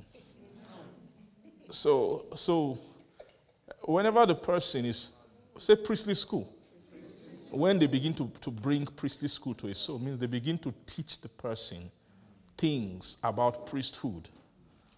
It's not possible to come in under the learning of priestly things without the operation of the menorah. The menorah is the priestly light. Like that is the priest. Like every revelation concerning priesthood, concerning not touching the unclean thing, comes from that from that light. So the menorah, that light of priesthood, can be ministering to a person for a long time, sometimes for years, before there can be the lighting of even a single little flame of that light inside his own heart. Do you, are you getting the difference? Are you getting the difference? Praise God. So the so when they when they're talking of witness, what they are teaching here is not the light you see when you go into the temple that minister to you. The witness is the light that has shined in a dark place in the soul of a person. The is when that thing that you are, that has been schooling you now becomes your own inheritance. It now it forms the reason for eh, the, every flame has potential to give birth to another flame. As long as there's a fuel. No flame is barren. Try it. Let, as long as there's foil. Have you ever seen foil is there and then you put the flame and refuse to give birth? It's not possible. Every flame is anointed to multiply itself. Every flame, once you, as long as there's foil there, that foil is the oil. The oil of the, of the vessel is the, is, the, is the fuel to carry the flame of inheritance. That's why the bridegroom wanted there must be oil in the vessel. Because if there's no oil in the vessel, then uh, there's no, I have no, I have no safety of continuity.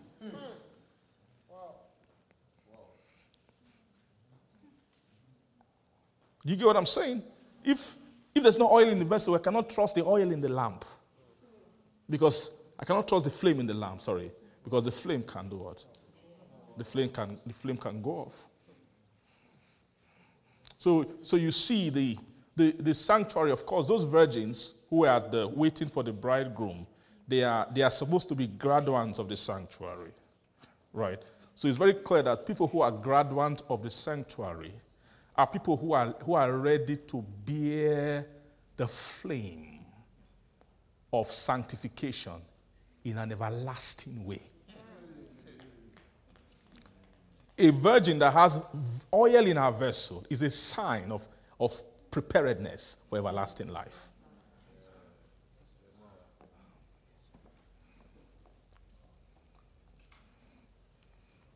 Meaning that the person has come into a sense of accumulation of oil.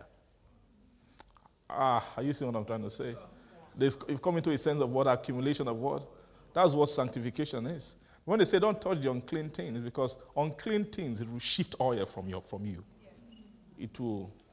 Any soul that still touches unclean thing, it has a leakage in their vessel.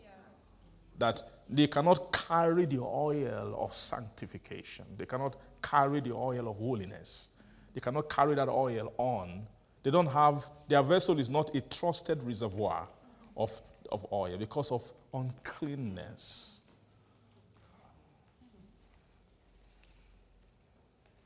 Do you know that on impurity spoils the flame?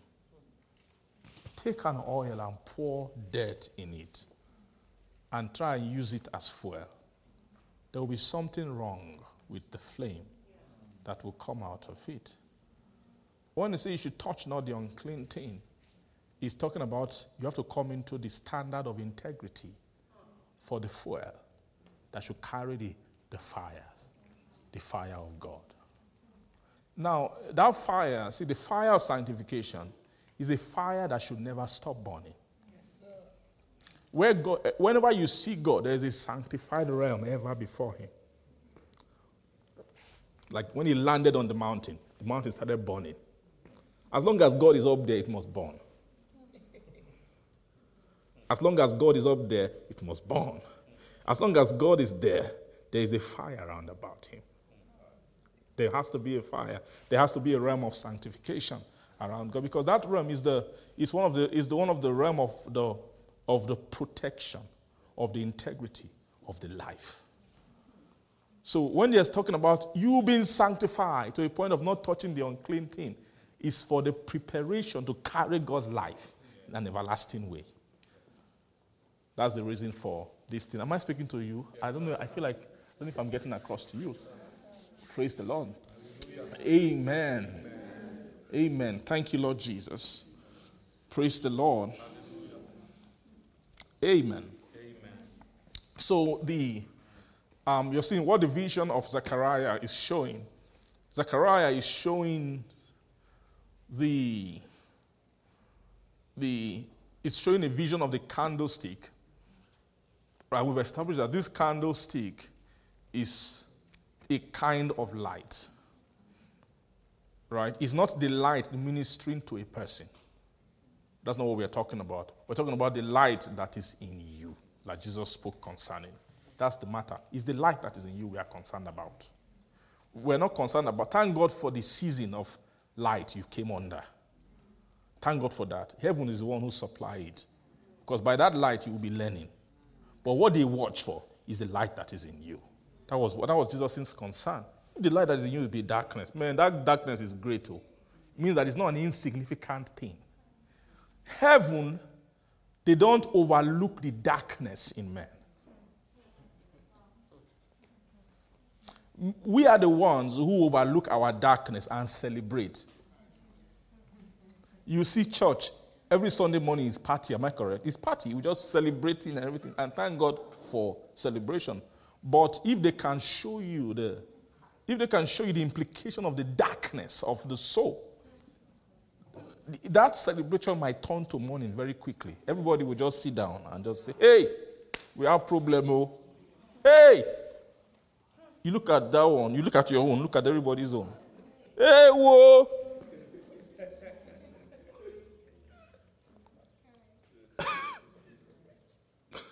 so it's not every time that we are clapping and dancing in church that heaven is clapping and dancing. Sometimes when you're shouting and dancing, they are weeping and they are crying.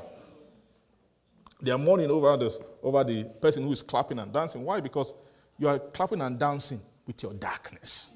With your darkness. But they are concerned as this darkness is a problem. How great is this darkness? Men don't see it. The worst kind of case is the, war, is the case that has plenty of revelation in their mind, but have darkness in their heart. Because those ones are more, they are more, they are more, they are more critical case. Because they go about with confidence.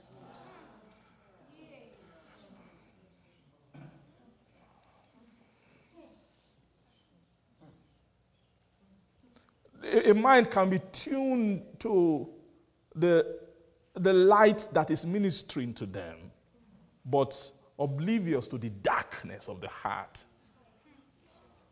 Fruitfulness in the spirit is light giving birth to light. Let the light that is ministering to you give birth to another flame on your inside. Let you have it as an inheritance. Every light from God is saying, Inherit me, inherit me, inherit me, inherit me. I, I like this thing of talking with you and giving you light and leading you, but I want to be inside you. Can I burn from within? Can I give you light from within? Can I, can I be the light in you? Every revelation you hear, I want you to hear that negotiation. Every revelation that comes to you is asking you, please, can I be a light in you? Can you have me as an inheritance? Can I be a witness on the inside of your heart? Praise the Lord. Amen. Okay, let's quickly read um, this Zechariah. Thank you, Lord Jesus. Bless your name. Amen. Amen. So,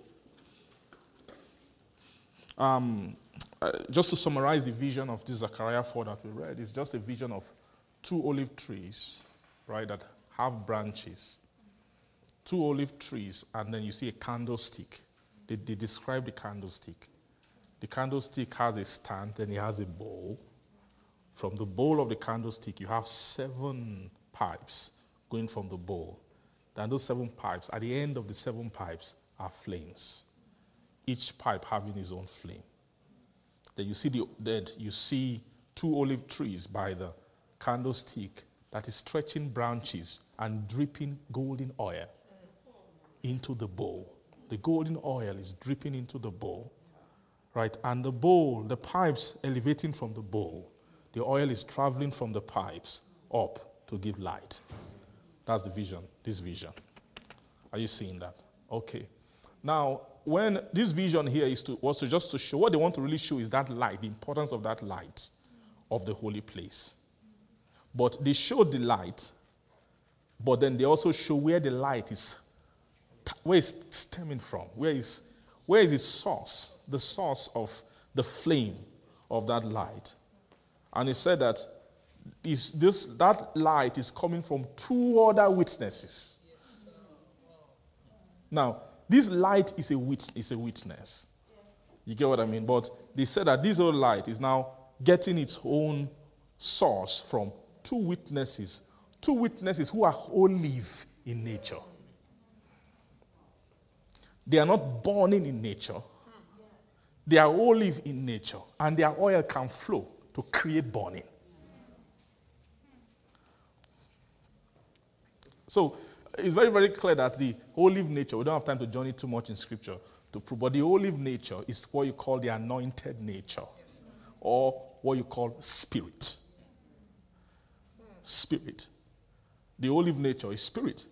In Psalm 103, say, Bless the Lord, all you his angels who what? Who do his commandment, who hearkening unto the voice of his word. Then later I said, Blessed the Lord, you ministers of his that do his pleasure. Those are talking about two realms of beings, right? The one who he calls angels are the ones who in chapter 104, the next chapter, he now said, Who maketh his angels spirit and is what ministers, what? The flame of fire. And in that place, was eulogizing God as well. It was, it was, he said, Who set the beam of his, his chambers in the waters, right? Who made the cloud his chariot? Then who walketh upon the wings of the wind? Now, those winds are beings of his realm, the same kind of beings that were seen in the book of Ezekiel, chapter 1, who are cherubims. So, cherubims, who, upon whose wings he walks. which are those are winds, the wings of the wind. So they are wind means they are spirit. He maketh his angels what spirit. So spirit, when you say spirit, I was talking to, to someone yesterday. I was teaching that spirit. When you meet a seraphim, I say seraphim, hey, how are you? Have you seen Michael? You know someone called Michael? Yeah, we know about. We've heard of Michael. Oh. And there's also another one like him called Gabriel.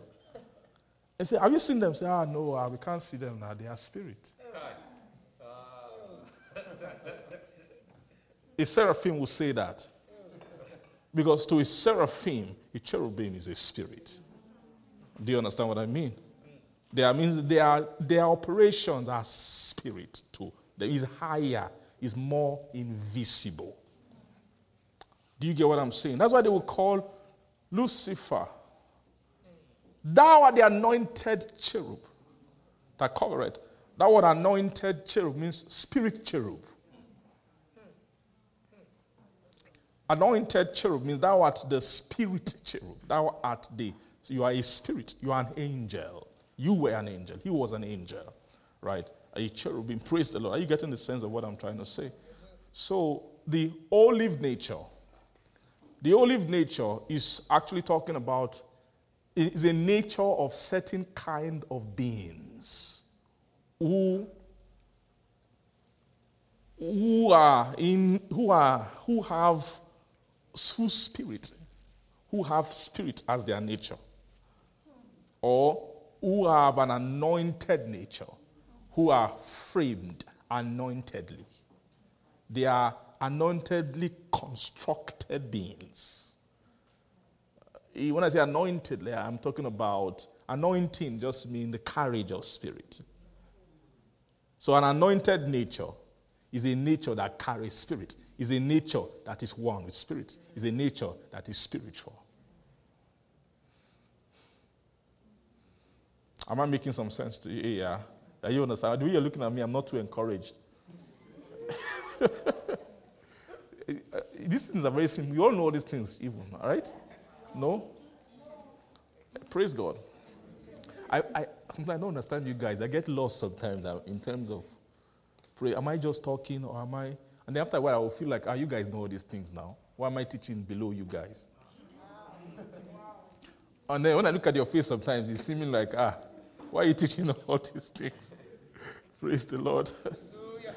Amen. But um, I just feel the Lord wants to bless us in this way. I don't know if this is, if this is blessing you. Amen.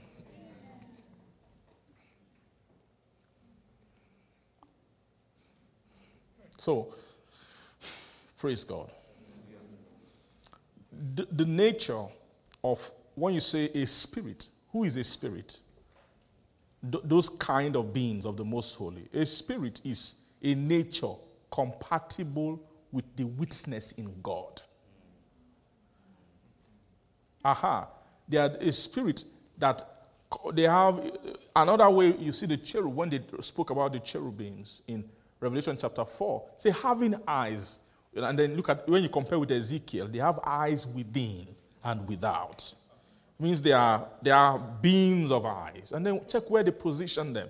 The way they designed Moses to, to do the, the work of the ark is that he had the work of cherubims overshadowing the mercy seat, looking down upon the testament within the ark. So it means that the nature of spirit is a nature that is raised to deal with the testimony or the witness of God Himself. Now, what does that mean?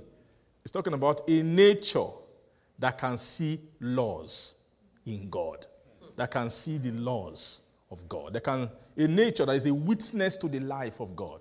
They are witness to His secret a, a seraphim does not have witness of the secret of God. But a seraphim, ministers can minister to him. There is difference between a minister and a messenger, or a minister uh, or an angel. A minister is set to minister, but a messenger is privy to secret. He can carry the secret. That's what you call, and they call them angels. Bless the Lord, you angels. You who angels of his, who do his commandment, hearkening unto the voice of his word. Are you seeing that what I'm trying to say? That voice of his word or commandment is talking about the commandment is the testimony. The commandment is a testimony, or the commandment is a testimony of God. It just means that they know things about the life of God. They know things about the standard of God's life.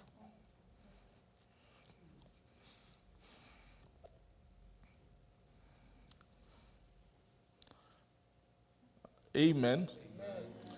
They know things about what?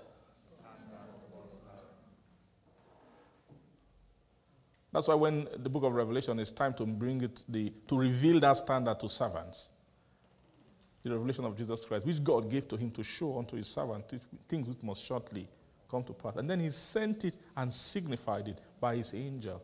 He can't give that a seraphim cannot bear that message. It would take a it would take a spirit to bear the testimony of he who is spirit.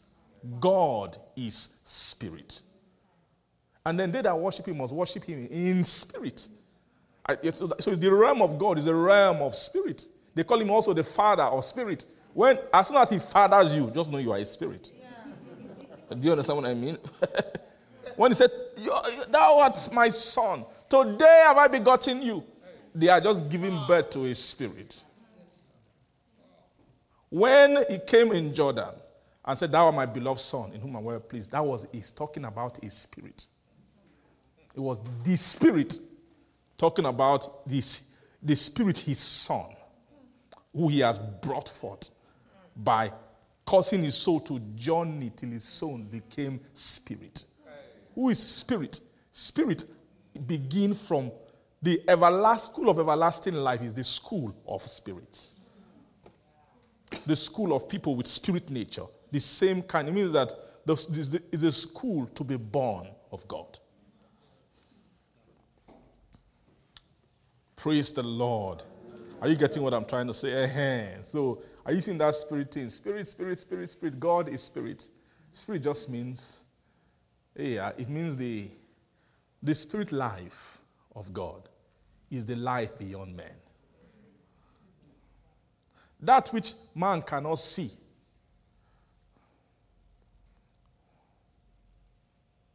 That which, when the, the Christ nature is formed, it cannot see it. They will now tell the Christ, you have to be now be given birth to again to see another kind of life. It's not the life of man, it's the life of God. Do you understand what I mean? Uh-huh. So that, that matter, the matter concerning the life of God is the matter which, which angels like Michael withhold concerning. Are you getting what I'm saying? said, No one withholdeth concerning with me in this matter except Gabriel. They're talking about matters concerning God. Aha. Amen. Amen. Thank you. I'm just describing something I heard. That's not the message. So you can understand something in the realm of what the message, the actual message. Uh-huh. So, so what we're talking about is the, the, the first level of witness or the witness of sanctification in the holy place is one level of witness. Right?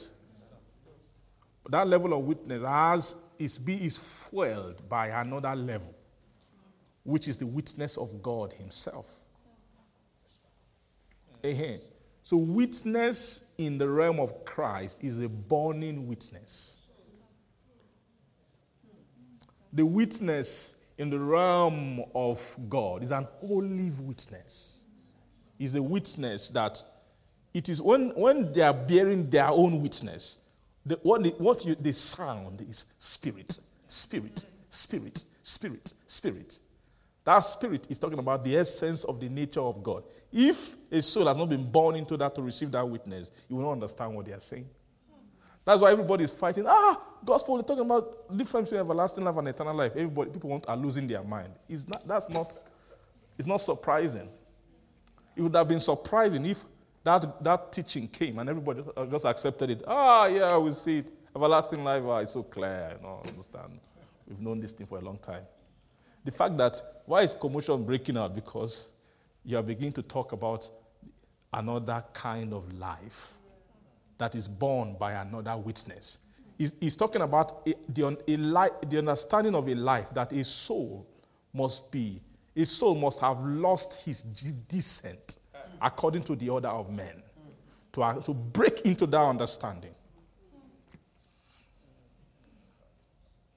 Many of us who even feel we understand it, we don't understand it. What we have is just the culture to hold on to it and not throw it away until when we fully understand it.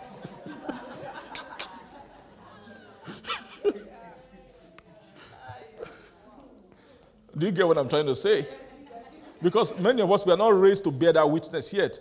We are not raised to hear Jesus talk about how God lives his life. We're talking about the, the life of God, the creator. His very life. We are not, even when they are saying it, we always somehow resolve it to something that we, are you getting what I'm trying to say? Praise the Lord. Eh, So how God, how he's, they say God is spirit, how he lives his spirit life. The witness, his own law and testament. We don't really, we will come there by God's grace. Yeah, we are going to arrive there. We're going to see. Let me tell you guys something. You don't know what God has prepared for you. See, eyes have not seen nor ear heard, neither has he entered. So, what God is planning for you is not something that enters into the mind of man. So, just be ready for that. Just know. So, when, when they start talking about things that are not compatible with your mind, it's not time to run away. It's just time to know that scripture is about to be fulfilled.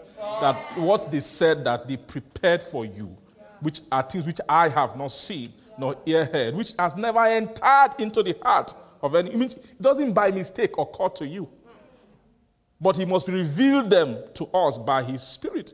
For the spirit searcheth all things. Yeah, the deep.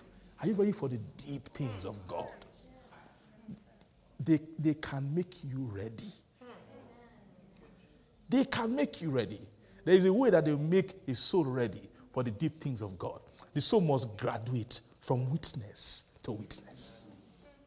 You must graduate from witness to witness. You must receive all the witness of Christ. Because that Christ witness is the foundation of God that standeth sure. Are you getting what I'm trying to say to you? So, so it's very clear that the, the first witness, let's now go back to Revelation. That so I've actually explained two seasons. So when you say two witnesses, you can now ask which two witnesses, sir? Then I can answer you. I can, I can say, okay, we're talking about the, the two burning witnesses who witness in the sanctuary, or we could say the olive witnesses who witness in the most holy, but who through their branches pour their golden oil to facilitate the witness of the, the burning witness in the sanctuary. That I, what I just said is, it's like priestly language, right? I just gave you priestly definition. Do you, do you like that kind of thing? Praise God. Amen. These are truths. Thank you, Jesus. So, so Revelation chapter 11, I just want to quickly just show something. Um, then we can we can be done we can be done today. Are you are you guys blessed? please don't please don't lie. It's okay, you don't have to say. I just want to know. eh? You're sure? Okay. Praise the Lord.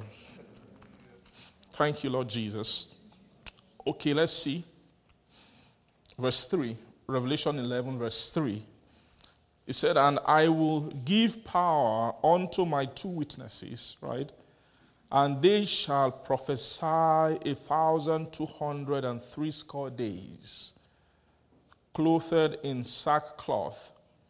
And it says, These are the two olive trees and the two candlesticks standing beforeward the God of the earth. So before the God of the earth, first of all, there are first, before him first, there are two olive trees, and then there are two candlesticks that are standing as witnesses before the God of the earth. And verse 5 And if any man will hurt them, Fire proceeded out of their mouth and devoured their enemies. You see that? And if any man will hurt them, he must in this manner be killed. If anybody wants to come and hurt the witness, they have fire that can. So he's talking about this, their safety, the fiery safety of the two witnesses. Now, from verse 5, from verse 5 is now beginning to speak concerning the fiery witnesses. Verse 5 is not talking about the dealing of the olive witness. He's talking about the what? The, the fiery witness. He's zeroing into one to talk about them. That these guys, anybody that wants to hurt them, fire proceeded from out of their mouth and then devoured their enemies. If any man, so it means that the witness is not, is not just a giver of light, is also a cons- is also a consumer. So it's not just a teaching fire, it's also a consuming fire. In the holy place, you will see those two the, the fires. There are two fires in the holy place. First, you will pass by the teaching fire, which is the menorah by the side.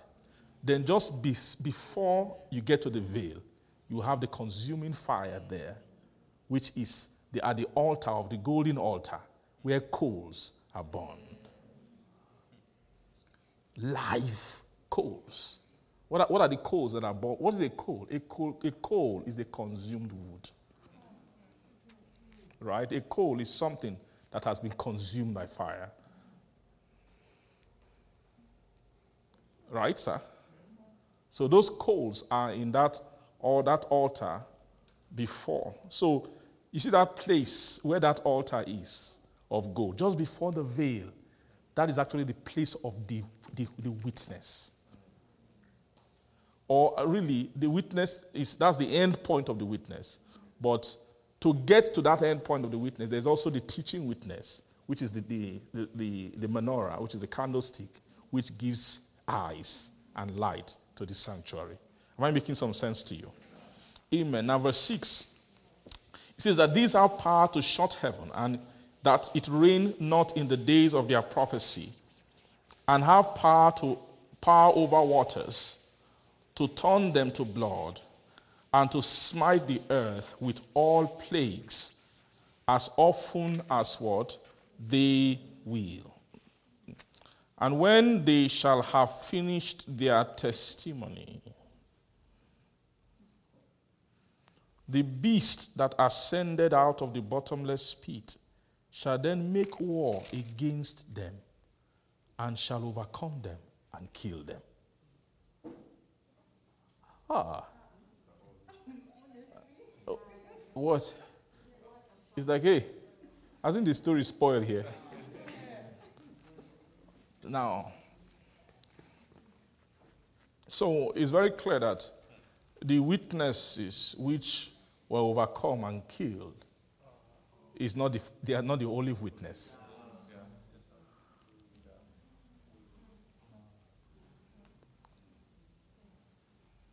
That there is a level, there's still a level of witness that the beast that has ascended out of the bottomless pit, that's that beast that has entered into perdition he, there is actually a level of witness that he can still kill.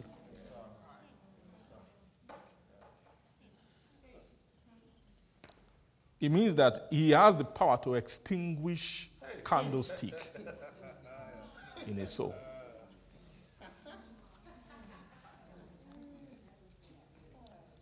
It means that he has, I'm so sorry to say this, though. Hey, please, we are learned fellows.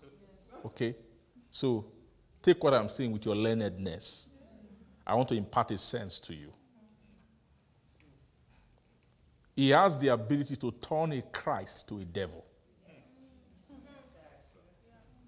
When I say a Christ, I mean a person who has only come into the nature of Christ and who, the, whose only witness in their heart is the, is, the, is the witness of the candlestick, which is the witness of Christ, who don't have the olive witness.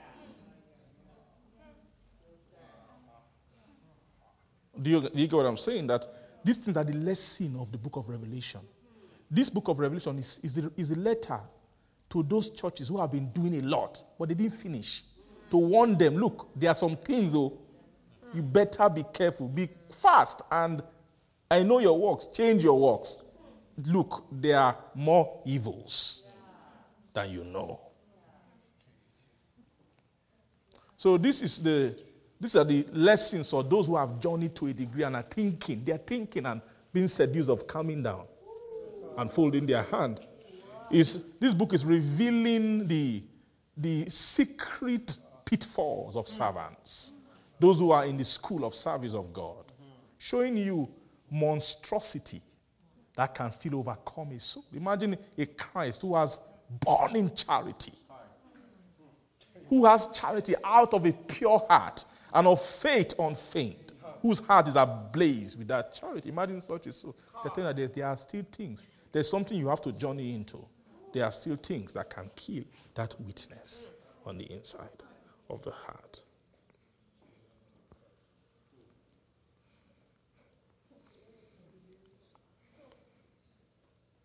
Are you getting what I'm trying to say? And shall overcome and kill them, and their dead bodies shall lie in the street of the great city, which spiritually is called Sodom and Egypt, where also our Lord was crucified. And they of the people and kindreds and tongues and nations shall see their dead bodies three days and a half, and shall not suffer their dead bodies to be what? Put in what? Graves. And they that dwell upon the earth shall rejoice over them. They say, We have killed them all. All these Christ that have been giving us problem, they won't let us sin in, in, in peace. Every time they are talking righteousness, righteousness, righteousness, we have killed them. And make merry and shall send gifts one to another, because these two prophets tormented them that dwell on the earth. That will tell you what the witness of Christ is a torment. That's why this Christ is a torment. That's why Paul, Paul called him a stumbling block. And they call him he's a rock of offense. What is the meaning of that? You see, you see, there's a nature that can be in you. When you see that kind of nature, you, you yourself, you don't want it. Eh? You're like, ah, man. They now say that he wants to form that thing in you, rock of offense. So, so it means that everywhere you go, you will be offending people. Imagine they install a rock of offense inside you, Wesley. but that's what they want to do. And there's nothing you can do. That's just his nature. Christ is an, is a, is a, his server can be a server of death. When, when you see a Christ come around a worldly soul, they smell death. Hey, they can start crying. Why? They see that they see the they see the resolve in, in that righteous Christ soul against all the things they call life. Against everything that has become life to them. They see a hatred, for a mean hatred, for what they are lost, their pride, all of those things in them. So Christ smells like death to, to the soul, and they don't want to die that death. So you see why when this, those two with the witness of Christ became overcame, you see why what happened? Party, celebration. They began to give gifts to one another. We have dealt with, we thought there is no problem. Are you getting, do you know what the celebration of this thing is? What the celebration is? The celebration is the celebration of darkness over a Christ who fell.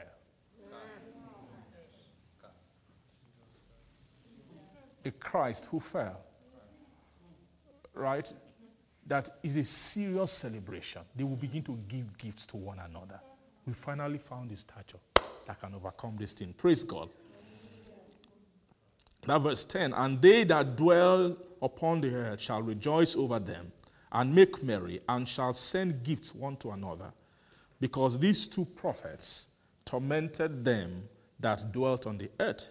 Verse 11 And after three days and a half, the spirit of life from God entered into them, and they stood up upon their feet, and great fear fell upon them which saw them.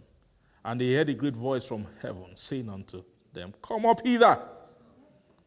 And they ascended up to heaven in a cloud, and their enemies beheld them. Praise God. So, this spirit from, of life from God is not saying that after the Christ died, he will resurrect them. They're just telling you that they are showing after this, this first witness who was warred against and was killed. Then they, they that story. After that three days and a half, that three days is talking about crossing. Before they were using years, years, years. Now you have to journey three and a half years to get from the, to the city to, to pass the court to arrive at the sanctuary. Then the witness they saw in the sanctuary is, is prophesying still three and a half years. So you are still counting years. Then when that witness fell, they began to count days. Day is the count of God. So the count of days, taking when you move further, you will jam another kind of witness, a different level of witness that is not does that doesn't it's not this the law of the spirit of life or in, in Christ they are witnessing. Rather, witness that has the spirit of life from God. That's the holy witness. That witness is a witness that no beast can overcome. No devil can. The beast can't even go to where they are. Are you see what I'm saying now? So you are seeing the same thing that's happening to them. This witness is almost like a, a replay of what, ha- what will happen in chapter 12 of Revelation, waiting for the man child. The dragon wanted to, to devour the child, and the child was caught up to God and their throne. The same thing, this witness is caught up because this witness, where they are witnessing from, is a witness from the heaven of God. This witness is an everlasting and an eternal witness. Right? That is the witness that talks about the everlastingness, a life that cannot be killed, a life that cannot be destroyed, a life that wins every single battle it enters into. That witness is the witness of salvation. See, this, this witness is what the high priest, our Lord Jesus, want to raise inside every soul. Is what he call eternal salvation. A soul who has eternal salvation is a soul who has the spirit of life from God, which is the next allocation after your soul comes into the law of the spirit of life in Christ. Praise the Lord. Am I making some sense to you?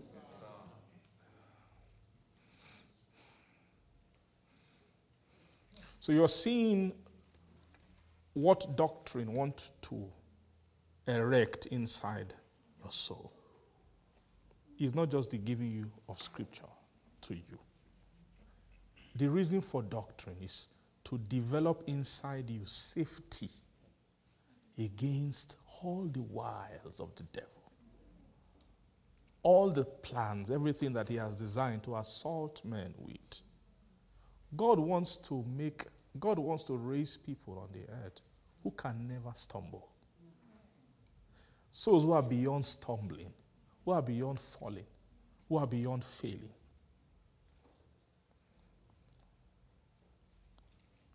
Souls who, when the enemy comes as a flood to them, you see in them was raised a standard, a standard higher than all the machinations of iniquity and evil which the devil can raise within his soul.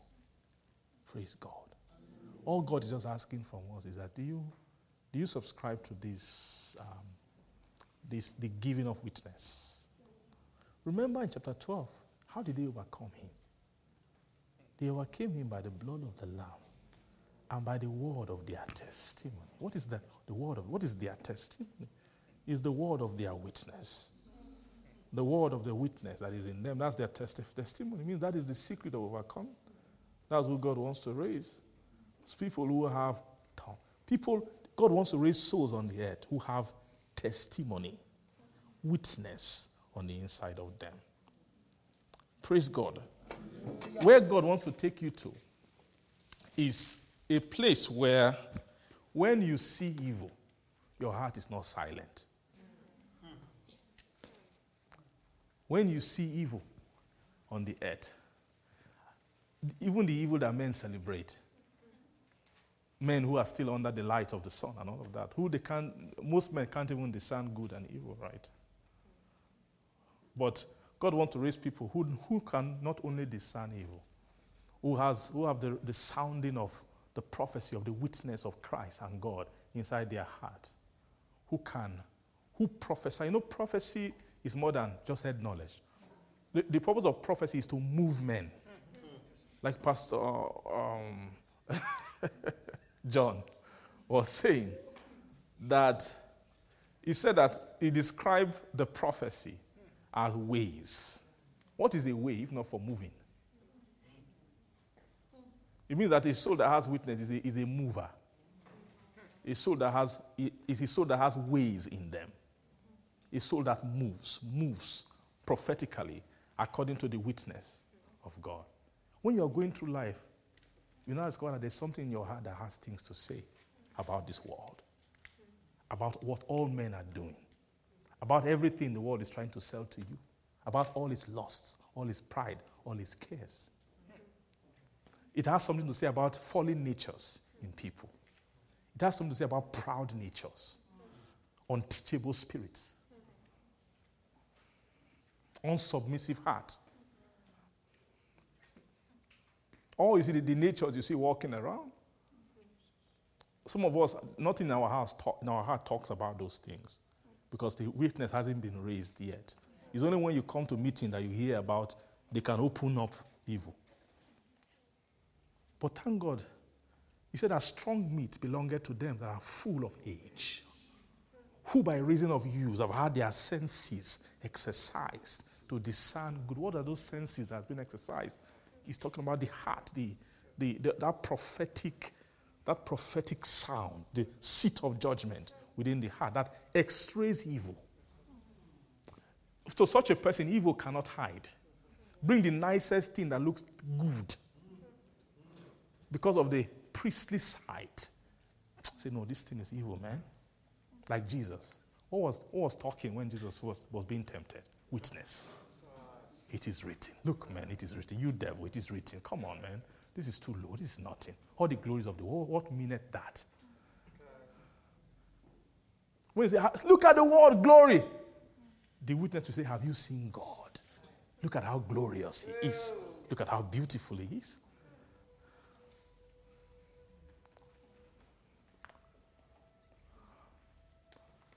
Amen. God wants you to walk on the earth in safety. Where there is no fear of your falling away, no fear of your departure. Nothing will come against your life.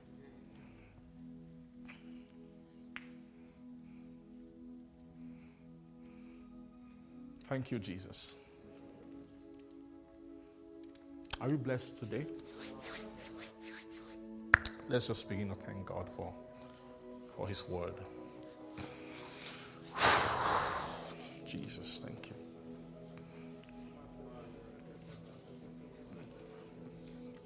Masali Prahato.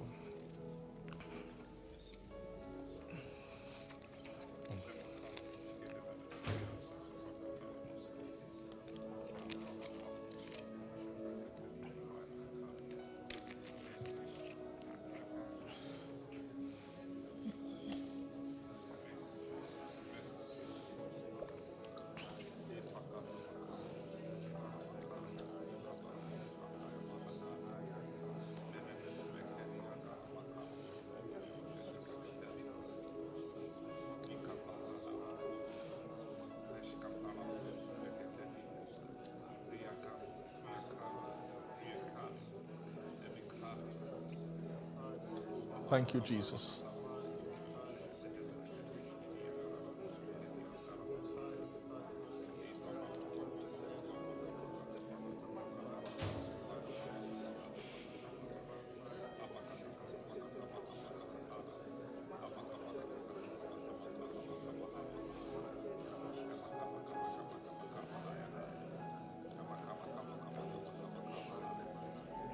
Thank you, Jesus.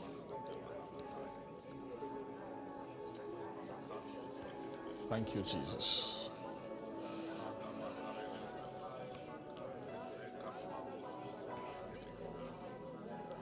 Oh, Sheprahanos, Sheprahanos. Will grow, will